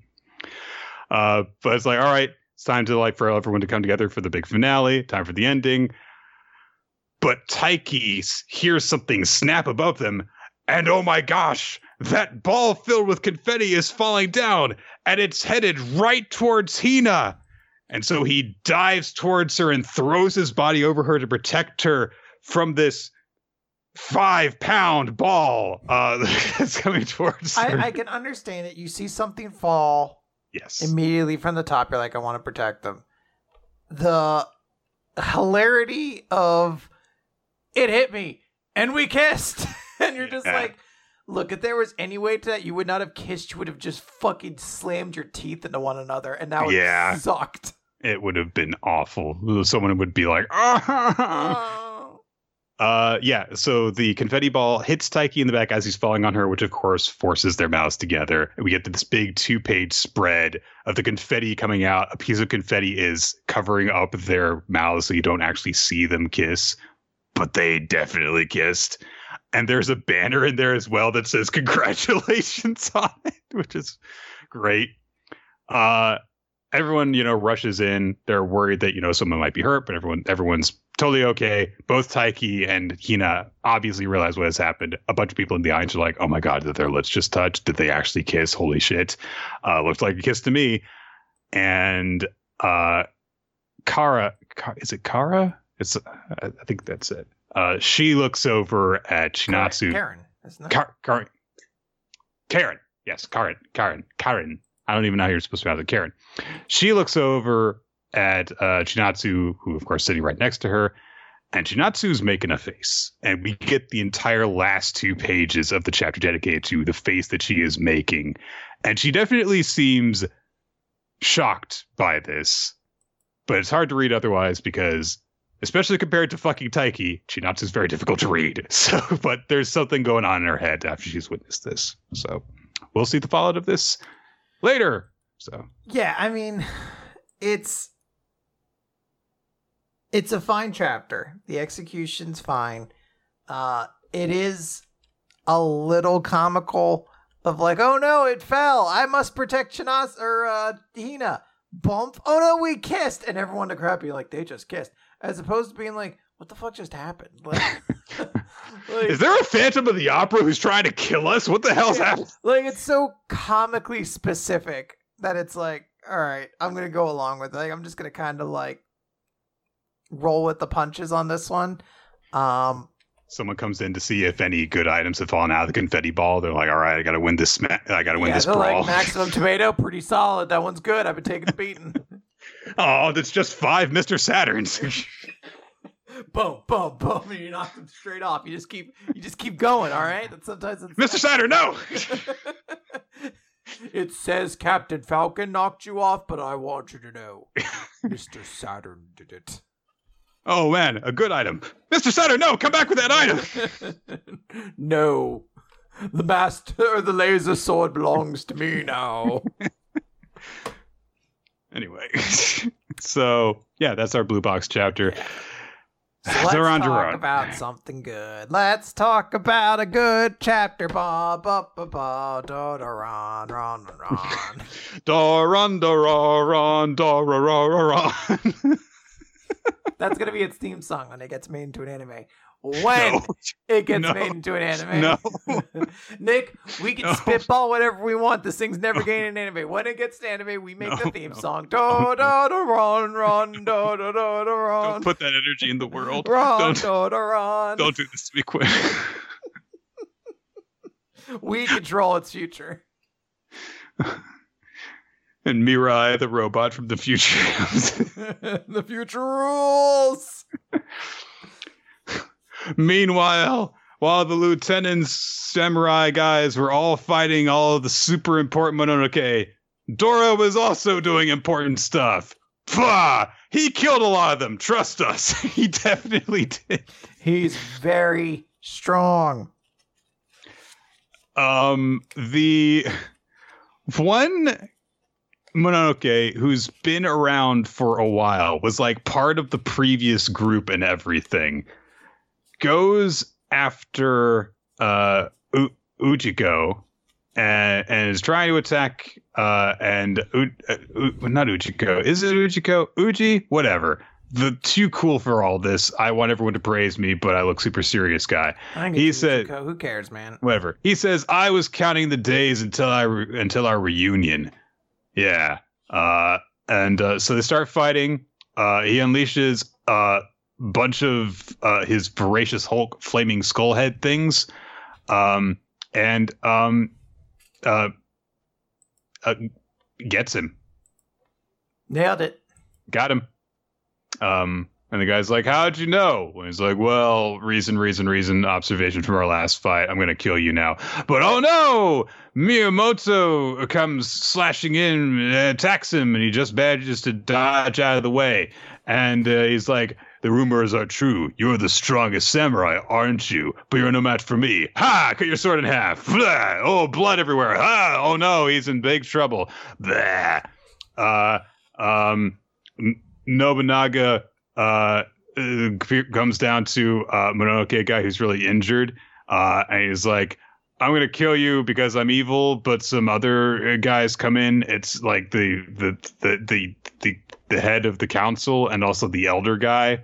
Uh, they start attacking him. Uh, and he and they use super awesome techniques, broosh, broosh, uh, and uh, they hit him, and all of his like sashes get ripped off, and he is a humanoid-looking guy with uh, black eyes and uh, like a lightning bolt stone where his heart would be, or something.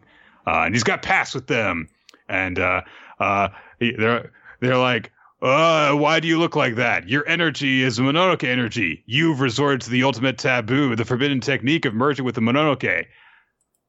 Doron Dororon stole from Bone Collector. so uh, they're upset that uh, he's betrayed them because they used to be like brothers. Their big brother Hanzo. And he's like, Yeah, I've got a, super, a secret Izanagi style. Ha! He blows up a building with it. And uh, the uh, older guy protected everyone with his body so that they wouldn't die. And Uji, it's just Uji, not Ujiko. Uh, Dora and Kusanagi are there, and they kind of wake him up.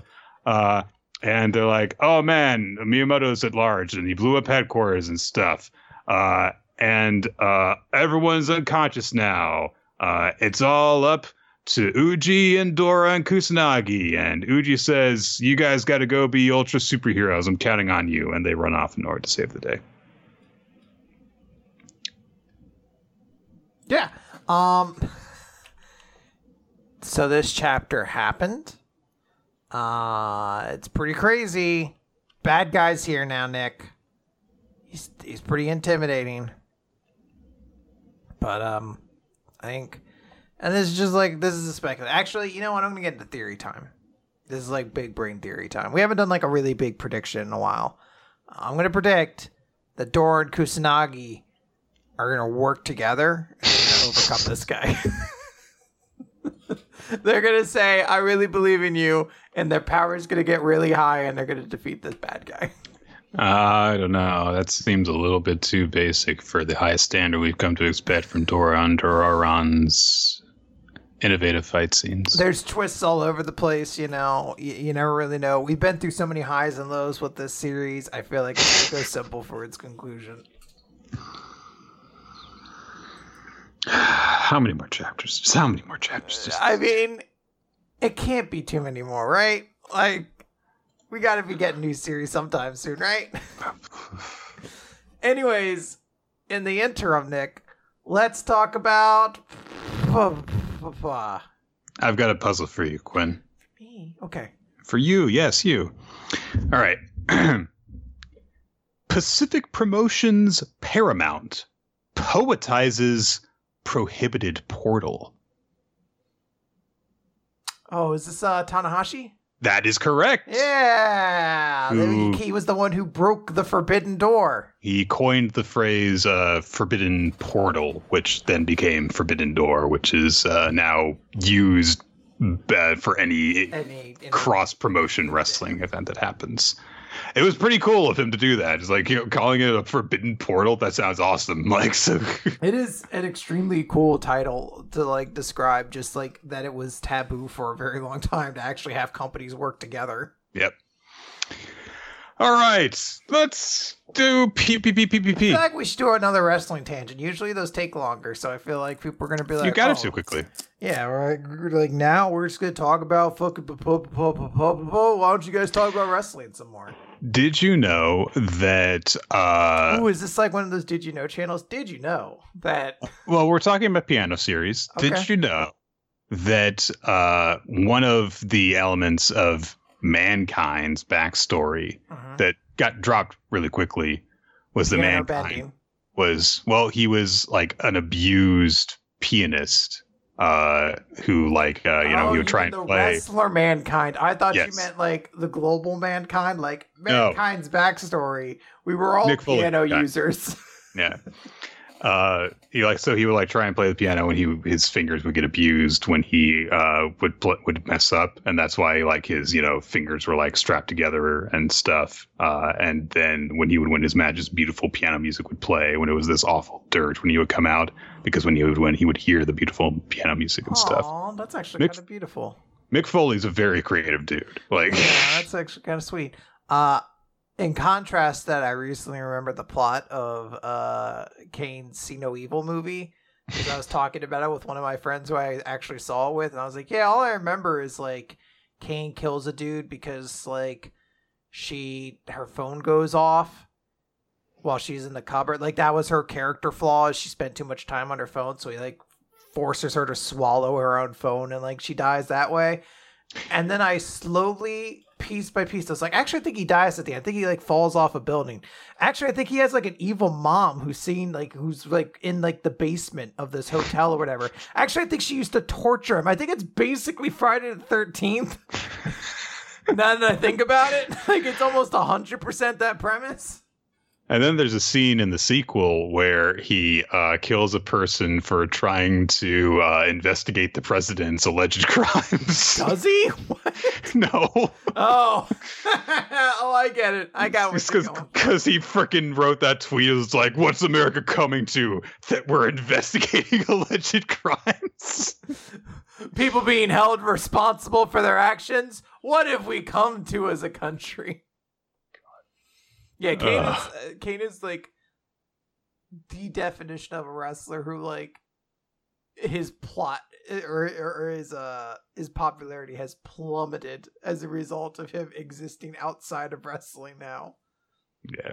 At least when the Undertaker does weird conservative stuff, he just kind of talks about it in terms of his private life. He's not like going out and say, s- yeah. I, don't, I don't follow him on Instagram, so you know who knows. Yeah. Anywho's.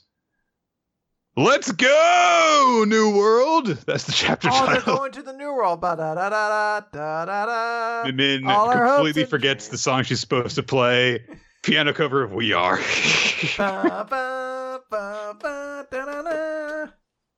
Bam, bam, and then she breaks the piano, and they're like, "Well, the contest is over. Team Lucky wins because they had more points by default. We only brought one piano." Oh man, what a great way to win a piano contest that'd be. that would be a.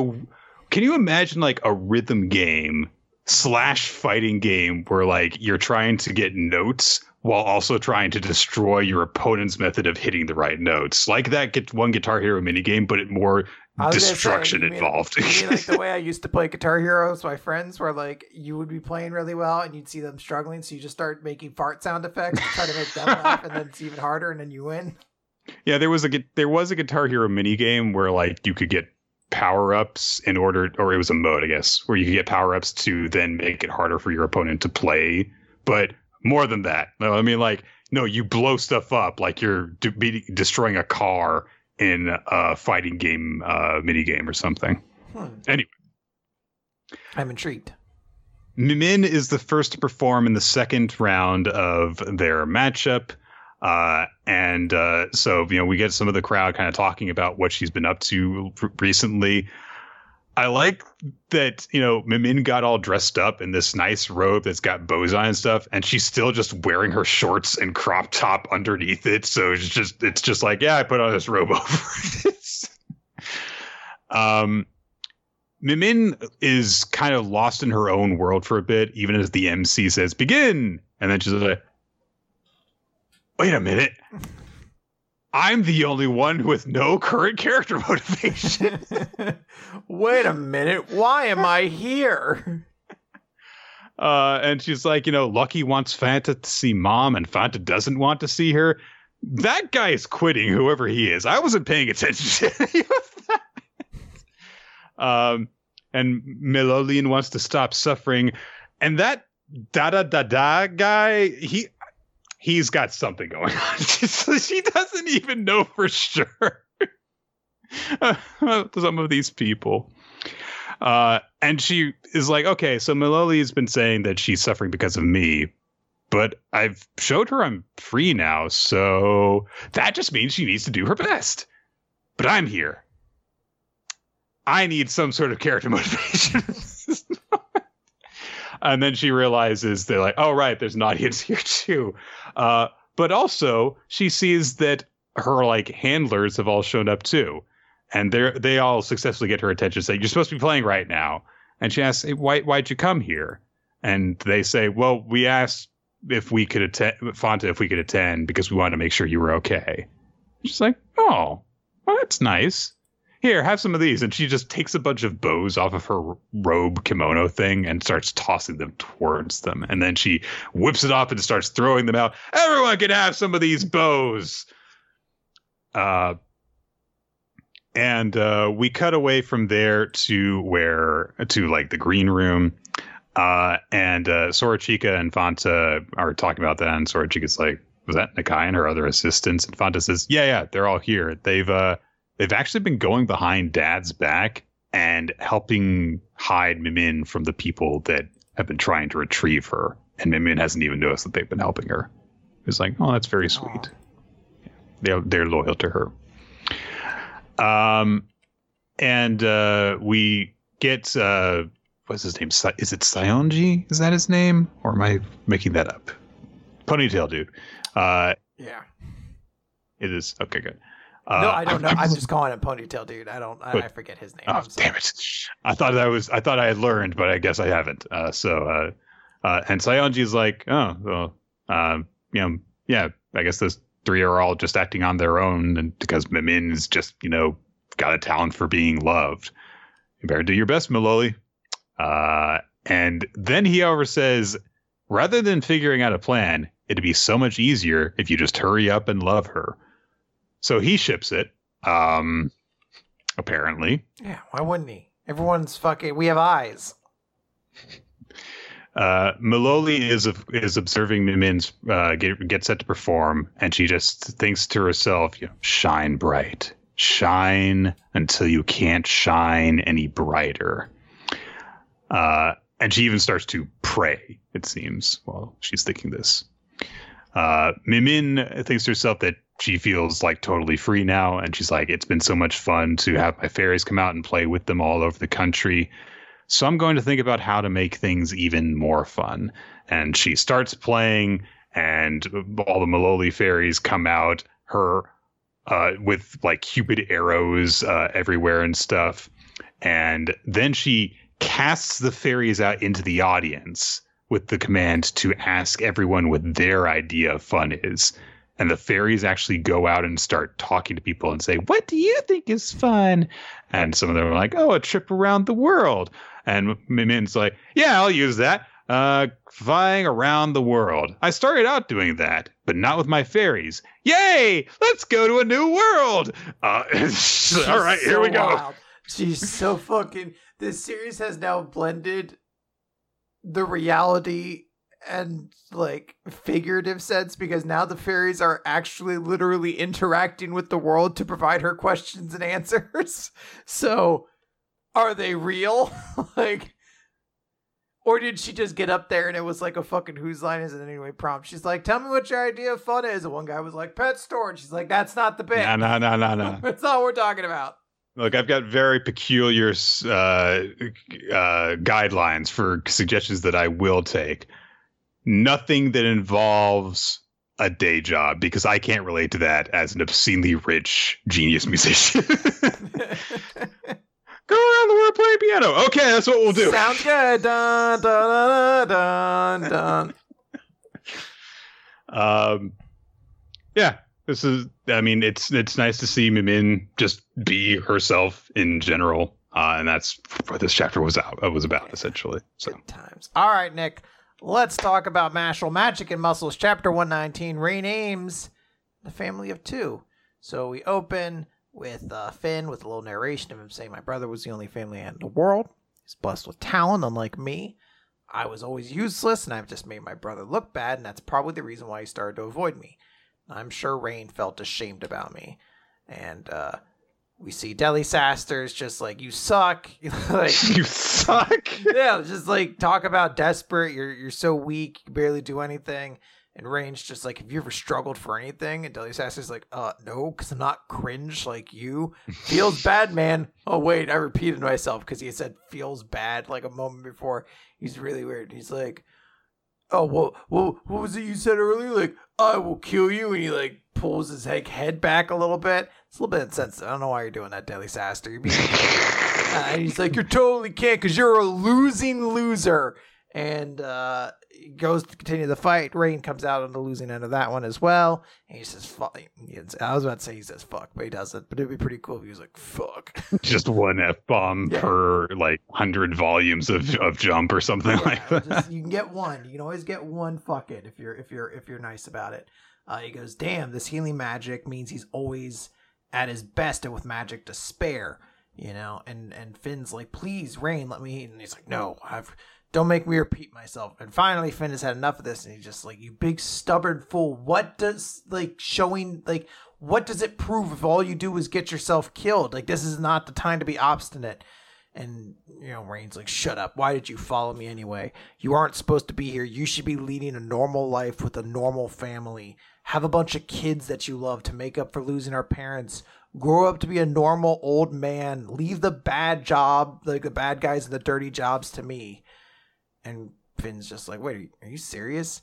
Having you with me has always brought me joy. Like, yes, I compare our lives to others growing up, but I've always been thankful that I had to rely on you and let me help you. You're the only one left in, I have in this world. Don't bear all this on yourself.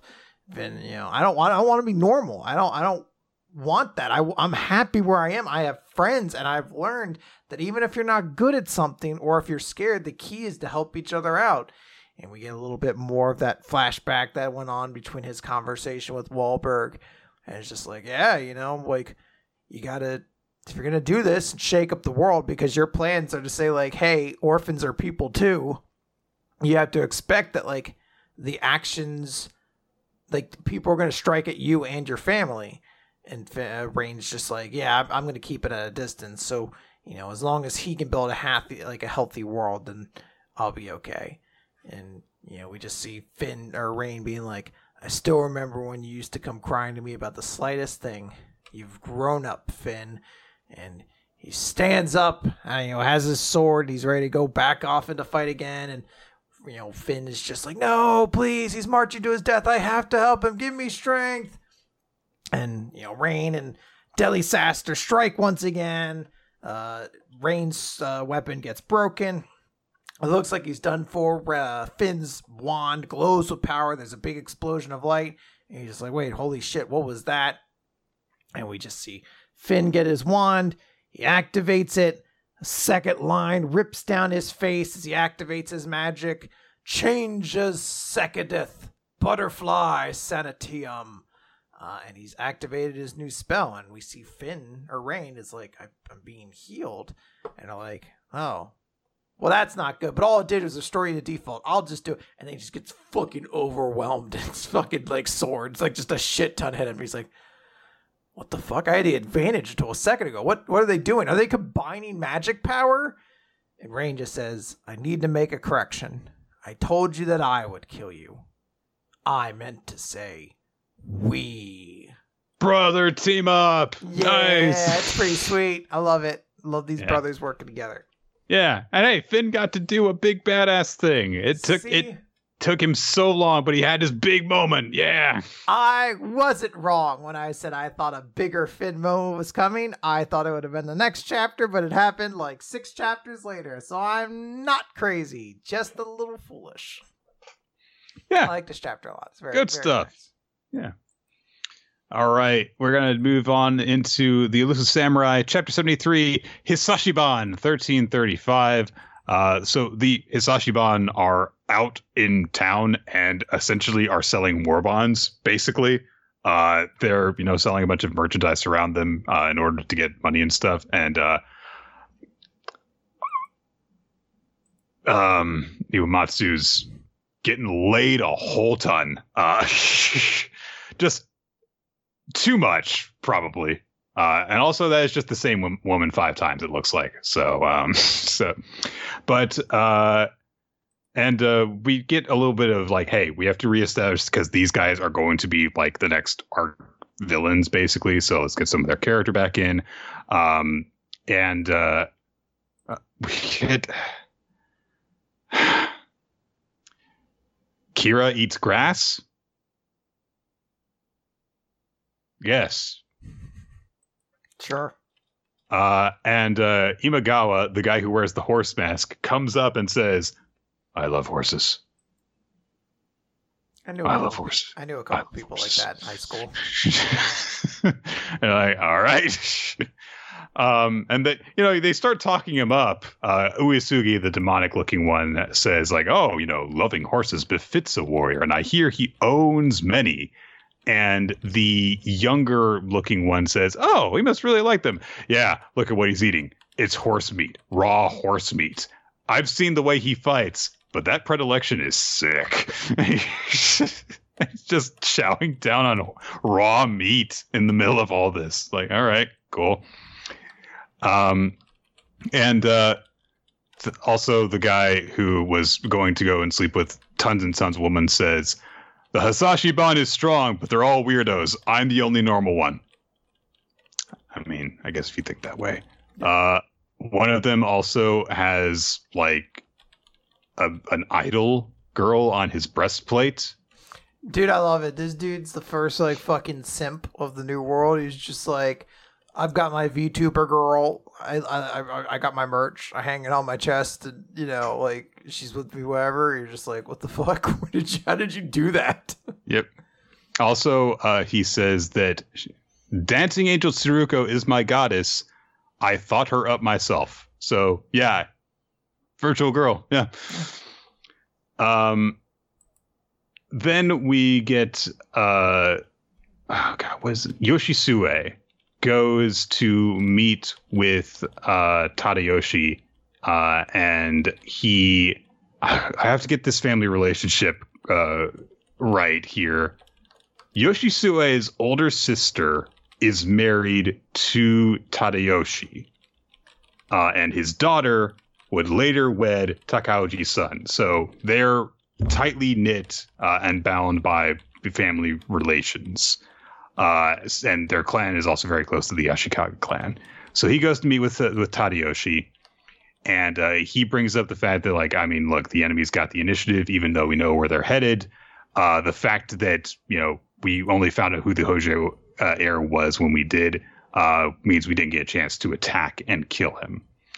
Um, and Tadayoshi agrees, like, yeah, our situation's not actually ideal, but I chose your group because its members have more than lineage and youth.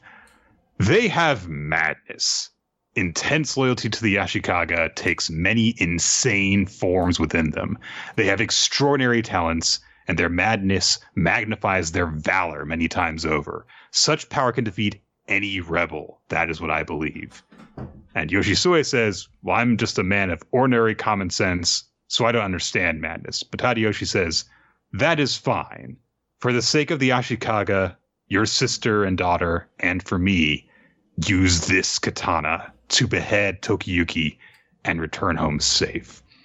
So I do like this scene. We get this establishment. We're like, okay, Yoshisue is going to be the guy who's very sensible and is going to be kind of the center of this. While we've got all these other insane characters to deal with in the meantime, but that's presumably our like war general, the mind we have to do the chess battle with, for now. Um, then we get a very weird sequence where uh, Tokiyuki's forces engage with some random general who carries a cat with him into battle uh, and says that he's going to feed um, Hojo flesh to it and himself. Uh, and uh, he talks about how great it's going to be when he rises in status and he gets really excited and starts to squeeze that poor kitty to death. Uh, but then the Hojo forces arrive. There's a whole ton of them. Tokiyuki's riding with them.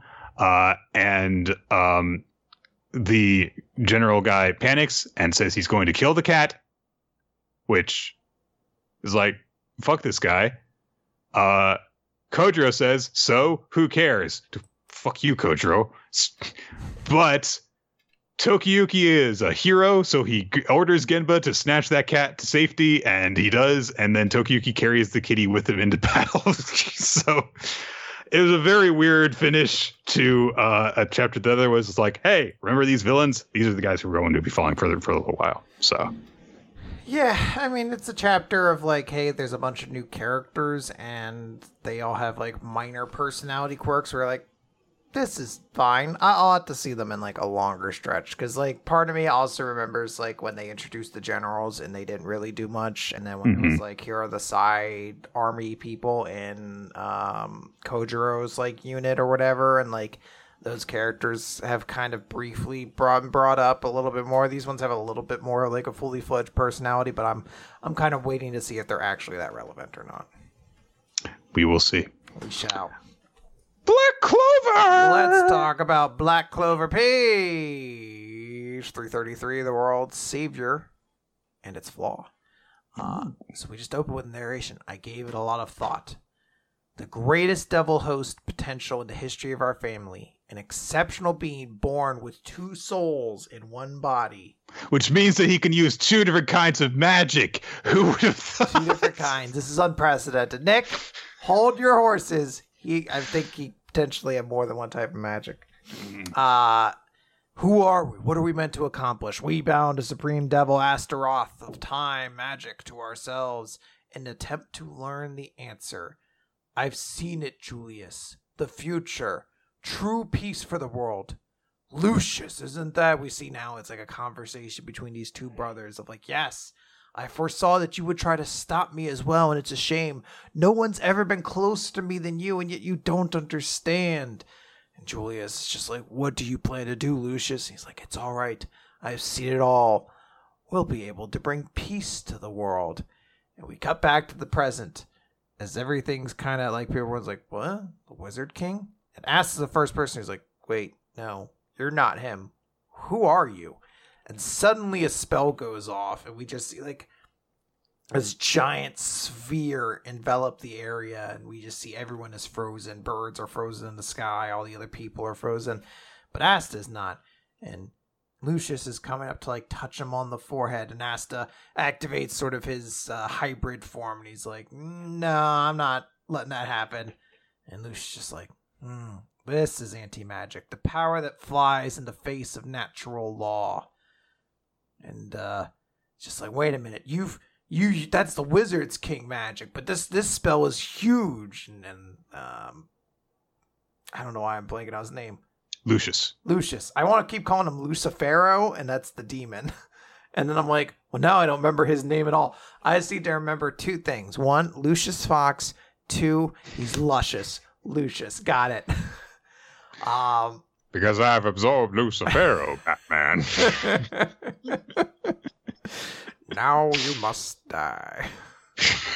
Uh, and they're like, wait, you absorbed it? You're Julius, but you're not. You're human, but you're not. What are you? What have you done with the Wizard King?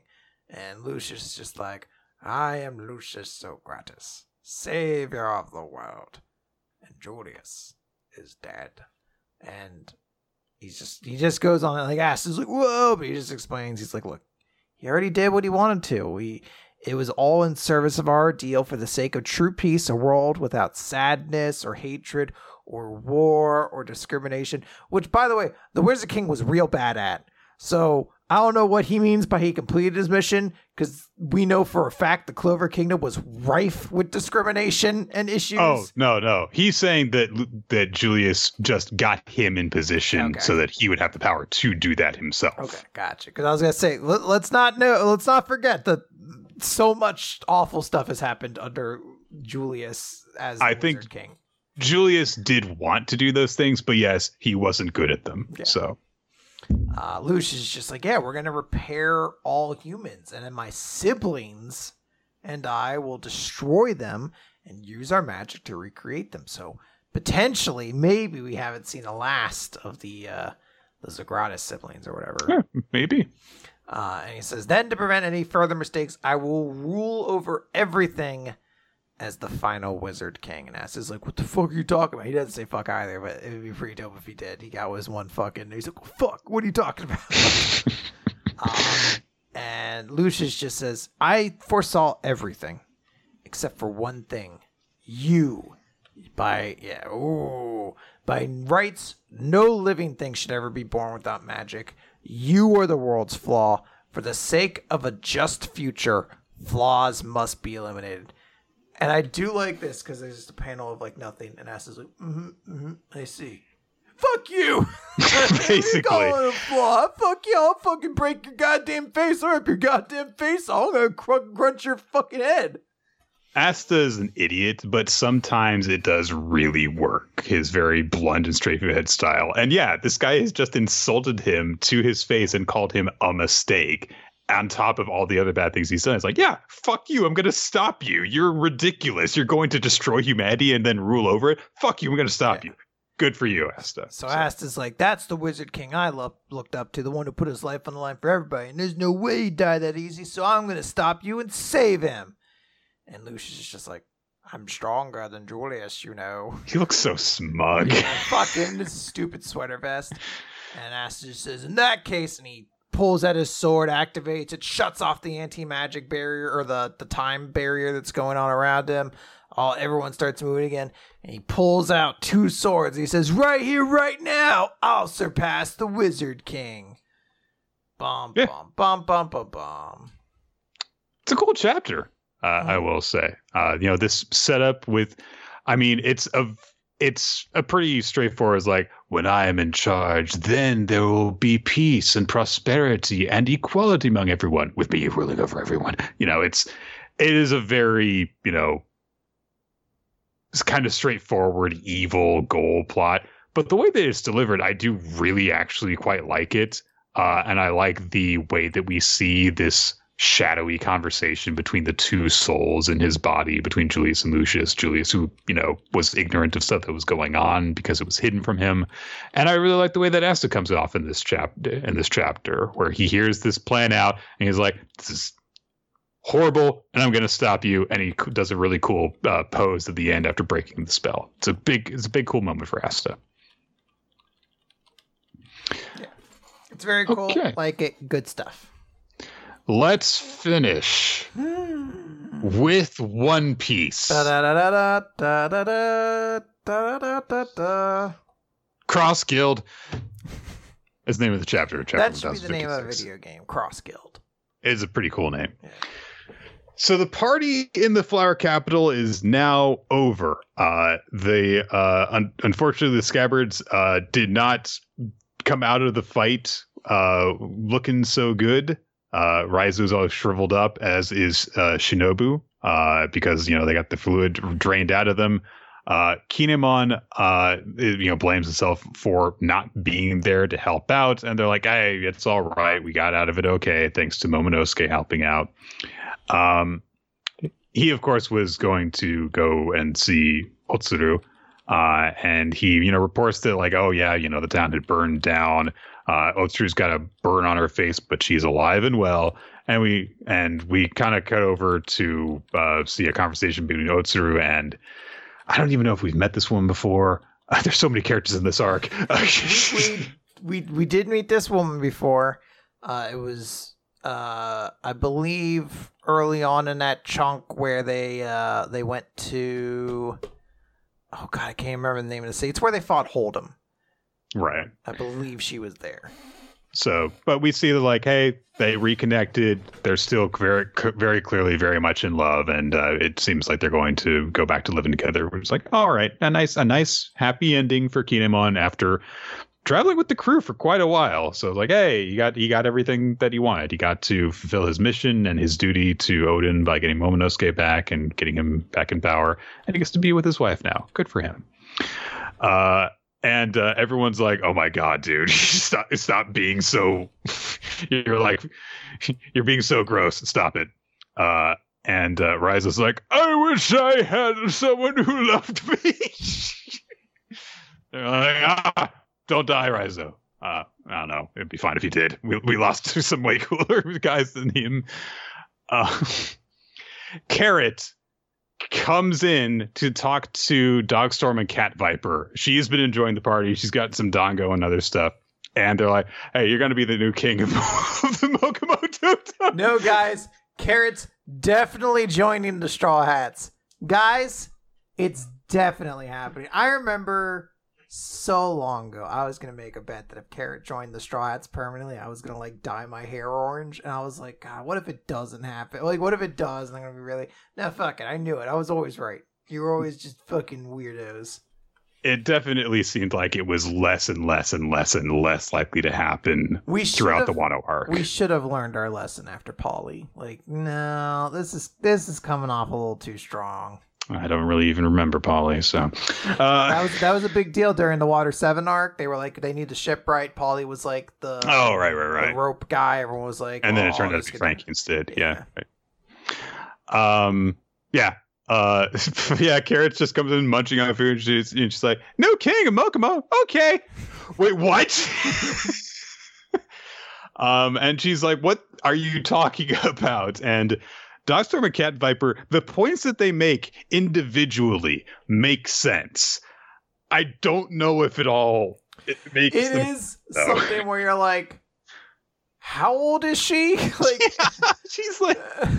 like I feel like she's like I a kid. Like, Yeah. yeah, I was like, I do get that she's the one with the most worldly experience that's not already like one of your main combat force essentially Right. but like yeah it is wild Uh, and they do. I mean, like the argument that they make is internally consistent and logical because they say, like, look, Cat Viper and Dogstorm are, wants to stay with the Kozuki clan and serve Momonosuke, so they can't rule anymore. And they say you're one of the few people who's actually been out to see the world because you've been traveling with Luffy. So that means that you can actually use that experience and pass it on to to, to the next era, and also you represent the next era because you're part of the younger generation. And Carrot's like, well, but there's people who are stronger than me, and yeah, there's the the three musketeers who are going to be helping her and stuff. Uh, and Wanda says that she'll help out too, but they're like, but hey, you also carry on Pedro's will. Y- You know, we're leave, willing to leave the legacy and the responsibility of Zou to you guys.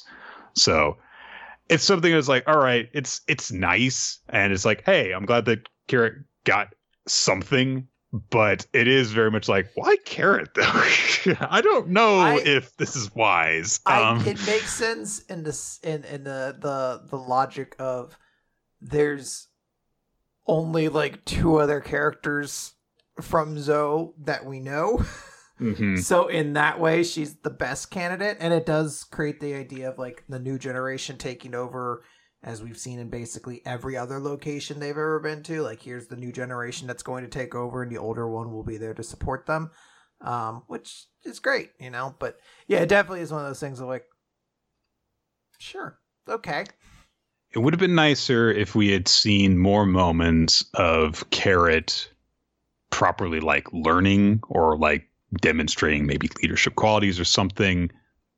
I, I don't even have anything specific because that's how little she really got to do during this whole But remember that time Wano, she drew us so- a couple straw hats as Bishojo characters, Nick? I don't even remember that. I don't even remember That's that. like the one scene. It was a great scene. It was a hilarious scene, but it's it, it was like the one scene people point to. Like, remember that cool moment she had there, and then she turned into like a were rabbit, and then Yeah. that was it. that was basically it. She didn't get to do anything in Wano. she, she lost some fights. Well, that was all Whole Cake Island. She didn't do anything in Wano. Uh, I think that she tried to fight Perospero and Yeah, then she- she- lost. Had a fight and then lost. Yeah, Yeah, off screen. that's about it. Uh, like, we're gonna we- need that power to protect Zou. Yeah, When you lost to Perospero, like Yeah. the seventh most powerful member of Big Mom's crew. yeah. Uh, Sukiyaki introduces himself to his grandkids, uh, who immediately embrace him, and he apologizes uh, for you know not being around. Um, and uh, th- they're like, "Hey, hey, hey!" I mean, like we we're just glad that we have a relative who's alive. Uh, so it's like, oh, that's that's nice. Uh, and I do love this bit. Uh, this chapter reminded me of like, all right, Kinemon was a fun character at certain points, um, because you know Sukiyaki turns to the others and is like, oh, I suppose that you you you knew, and and Kawamatsu is like, oh, of course, and Denjo's like, yes. I mean, we thought it would have been rude to reveal it, and Kinemon's just like privately like, he was Sukiyaki the whole time. the fuck? I I love that. I love that joke with him. It's a good one. Um, then uh, you know they pass on the inform- Robin passes on the information to the Straw Hats. The Pluton is within the country. She clarifies like I wasn't able to see it myself, but it's here. Uh, and Frankie's like I can't believe that that something of that power actually is here. Uh, and uh, we reestablished that Frankie had burned the plans for it. Uh, and Robin says to Luffy, "Yeah, yeah, the ancient weapon Pluton, uh, with it bears the name of a god. You want it, Luffy? Nah. of course he doesn't want it. He's Luffy. Um, but uh, they also wonder, like, okay, well, Oden wanted to open up the borders of Wano. Why would he want to unleash such a horrible weapon? And then Shinobu shows up, and No, it's she's fine. thin She's- now. Yeah, she's hot now. Yeah. Uh, Austin has been like texting me because he's he's slowly watching One Piece, and like the main comment I keep getting, he's like, "Oda really hates fat people," and I was like, Yeah. "What do you mean?" And you see when you're like this, you're like, "Yeah, it's a little bit." Yeah, a little bit, yeah. Uh, but there is a, a, a moment that, that we did that I really like because uh, Otama is with her and she's in like her own kind of ninja gear, and she doesn't know any ninjutsu, but she's doing ninja poses, which is very cute. Uh, and uh, she says, "Hey, yeah, the next time that you come by, I'm going to be really tough, and then you can let me join your crew." And Luffy's like, "Yeah, if you can in- use ninjutsu by then, then yes." It's like that's very sweet. And I, I mean, like I get locked little, it into my brain. I Jin's going to show up, and they're gonna come back to Wano, and Otama is going to join the Straw Hats. Nick, it's gonna be like an epilogue thing. if we get like an epilogue thing and Otama joins the Straw Hats, I'll actually be very happy because like the bond that she and Luffy have had has legitimately been very sweet, and I've and I've liked it, and also like, God, yeah, um. Caribou, meanwhile, is also here. He's still spying on everyone like a weird creeper, and he has just overheard this conversation about Pluton. He's like, I gotta let a certain someone know about this. Uh, who's he gonna knock them out to? Ooh, I'm assuming Blackbeard. mm, probably. Uh, some days pass. Uh, and we see that you know uh, Momonosuke is you know getting some reports from people. He's the new shogun, and he's got some duties to attend to. Uh, he's you know walking down the hallway, uh, and he's got people calling out to him over certain stuff, but he's clearly distracted. And uh, so he you know goes into a room, and he you know says like, "Hey, Zoro, can you teach me some sword fighting?" And he sees that the straw hats are gone, and so he rushes around trying to find all of them. Uh, Yamato is also missing, and he doesn't know where anyone is. Uh, so he asks, you know, where where'd everyone go? Uh, and then he hears uh, Hiyori playing her shamisen, and uh, Otoko is with her also playing. And uh, Hiyori says, "Yeah, they all said goodbye to everyone this morning, and they left." And no one said anything to Momonosuke. We're about to get a big fucking like everyone raised their arm moment. Nick, it's coming.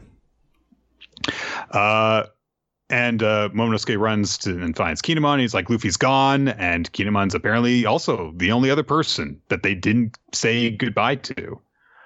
So we cut to. I forgot about this scene.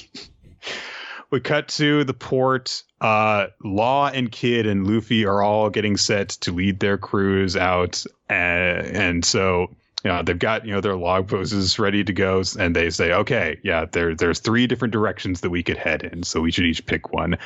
And both Kid and Luffy, because they're kids, they're children, say the middle ones. And Law's the only one who's like, yeah, I'm going northeast. Uh, I guess I'm the only one who gets my choice. Yeah, you guys know that that's the route that gets me the furthest ahead, right? It's my favorite moment because we now know enough about Law's character to know he thinks he's the smart adult in this group, but he's actually just as much of a child as them. So it's him being like, "You picked the middle one, you stupid children." And you're like, you're much, you're as much of a dumbass as the rest of these people. You're just slightly smart enough to know that you need to go straight, like you need to go that way to actually get there. Uh, and to settle the fact that Kid and Luffy both wanted to go in the same route, uh, they draw straws and Luffy loses, so they're stuck going uh, southeast, which I guess if northeast puts Law the furthest ahead, that will put the Straw Hats the furthest behind, but who knows? Um, and uh, Luffy and Kid are trading childish insults, and Luffy's like, uh, "Well, I'm an emperor of the sea." He's one of the most important people on the planet, and they're bickering like children. It's the best. Uh, but Kid then brings up, hey, you know what? When it comes to Emperors of the Sea, the one who gets me really mad is him. And he slaps a poster down, and it's a poster for Buggy and the Cross Guild, which includes Crocodile and Mihawk. What the fuck happened? Yeah, dude, there's got like if we don't get it, I want a movie that explains what the fuck happened for these guys to work together. Like it's it's wild. I mean, I guess my instinct is they know that Buggy's a, a an idiot, but he's got immense popularity, so this is an opportunity for them to take advantage of in some way for each of them. But Crocodile and Mihawk Two of like and Buggy. yeah, like it's like I like I can almost see Crocodile being like, yeah, I get it. Mihawk, you're like, my guy, Why? you have so little patience for ass. like, like I feel like Buggy's the antithesis of the person you want to hang out with. Also, it's gotta hurt. Fucking uh, Moji was like, I was the first mate on your crew. Like, what's going on? like, is Kabaji just like, why isn't the chief of staff on here? Kabaji the acrobat. I'm a big deal. Oh, he's the greatest swordsman in the world, but can he do it on a unicycle? That's that's what he says to him every time as he rides by. He's like, "Must be sweet if you could sword fight on a unicycle." Like, man, just Miyagi brushing his teeth and he rides in like, "Oh, sorry, I don't want to run over your toes on my mo- my unicycle." brushing his teeth with a tiny sword, which he uses to just slash pla- the the plaque in half. oh, that's pretty sweet, but you're still not on a unicycle. Could you do it on a unicycle though? Like, probably, but we'll never know. But we know I can. Skirk, skirk, skirk. I mean, I don't have a unicycle. Can I borrow yours? Nope. nope, there's only one. It's mine. If you touch it, I'll kill you because I can kill you with a unicycle. so don't even try. um, and uh, yeah, of course, the Straw Hats are wondering about this. Zoro's like, I, I can't believe that Hawkeyes is doing that, which of course he's you know befuddled by it completely. Um, but Law admits, like, I mean, if he's got these two as his followers, then yeah, Buggy is a freaking emperor. There's no question of it. Um, and uh, Kid brings up the fact that the Cross Guild has started putting bounties on important members of the Navy. So they are fighting back with their own bounty system. Interesting. Um, so each of the three ships sets off in their own directions and Kid says as they're going their own separate ways, hey, once we meet up outside of Wano, we're gonna fight to the death, just like all the other times. So back to being virus for everyone. Um, however, Law throws a uh, canvas uh, at their feet and says, "Hey, this is a copy of the road poneglyph. You've got as much variety to it as we do. Only a trifling man would sneak out to a head start." Which he just did by taking the shortest route. no, they were all stupid. They, that's on them. It's a cool move on his part, yeah. though. They're like, "Hey, we're rivals, but here." So it's an honorable uh, move, yeah. Yeah. Uh, and uh, there's some an exchange between Kid and Killer, uh, and Killer s- says we got to put our strength into the task if we want to take part in the all-out war over the One Piece. And Kid says, "What? You mean finding the man with the burn scar? That's not enough to go on. Luffy has no idea what they're talking about. Law looks very like dark briefly.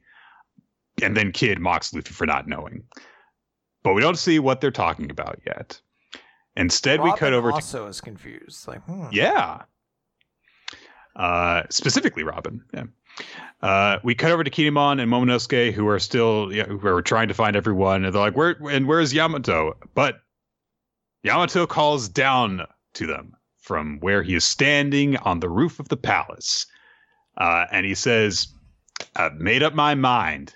Guess I'll go to Luffy and his crew. I'm going to live the way Kozuki Oden did." Mm. And we are leaving on a chapter break here because uh, jump, jump, there's no jump next week. So Momonosuke has got to say goodbye to the Straw Hats, and Yamato is going to do something. So it feels like there's going to be something big when we come back from the break. Yeah, it's some pretty cool stuff. I mean, there's a lot of fun stuff that happens within the chapter itself. A lot of cool details. I think the cross guild stuff is like the biggest, like what the fuck, obviously, yeah. of like how did these guys all get together? But like, yeah, it's just like a super fun and exciting chapter. I think in general. Um, yeah. And I'm really excited to see Yamato presumably join the crew and just see like, I'm I'm honestly just like excited for like the storyboards of Yamato physically joining the crew. Like Oda is usually very animated with all these sorts of things. So I'm I'm kind of looking to see it. Well, Quid, we don't know for certain that Yamato is joining yet. Well, uh, we don't know that.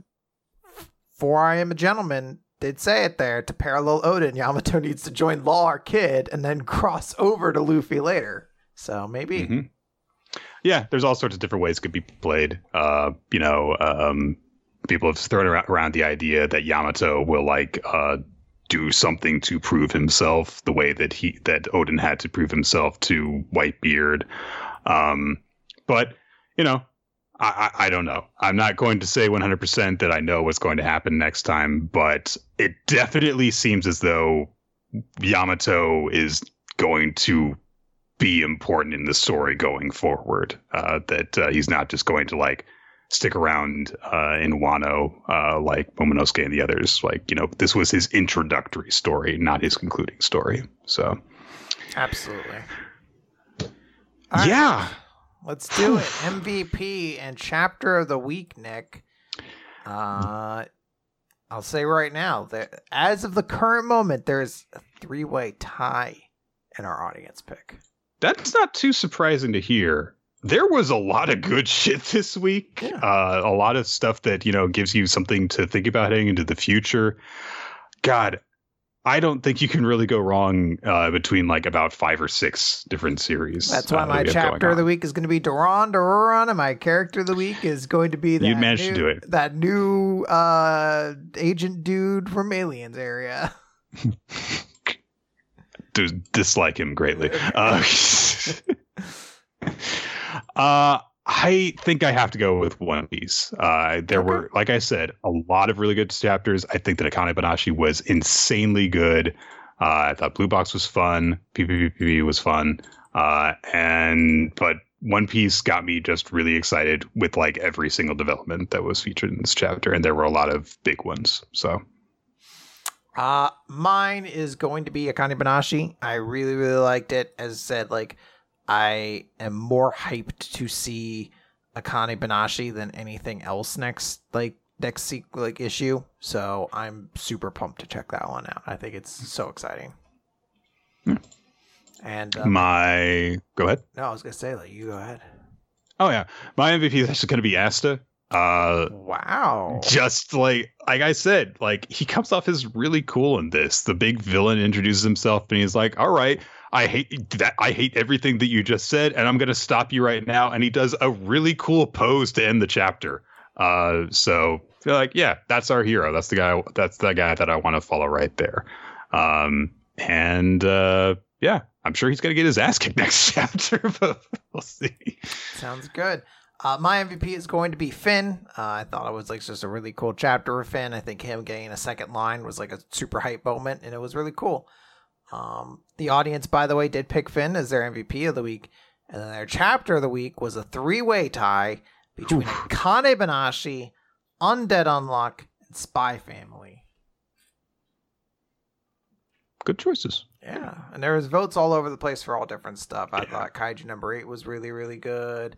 One Piece, as you said, yeah, good stuff all around, guys. Yeah. Good stuff. This was a good week of manga. And uh, with uh, Jump being on break next week, I guess we'll just have to focus on some other quality manga. I like that I see that you have tags. Like you're you're ready to like Nice. reference things. Yep. Uh, I've read approximately one tenth of the first volume. This is going to be bad. So, Now I hope that your tags are just for like this scene was arousing, this scene was arousing. This it's not the adjective that I would use, but uh, believe what you want. Interesting then. You're like this one is inspiring, this one is enlightening. It's definitely closer. Uh, Oh, so Nick does like it. Guys, get yourselves ready. Nick next week, high praise is going to be going on. Look, all that I have to say is how else would you show off your manliness if not by putting your tight, shapely ass on display? Words to live by. All right, goodbye, everyone. Bye.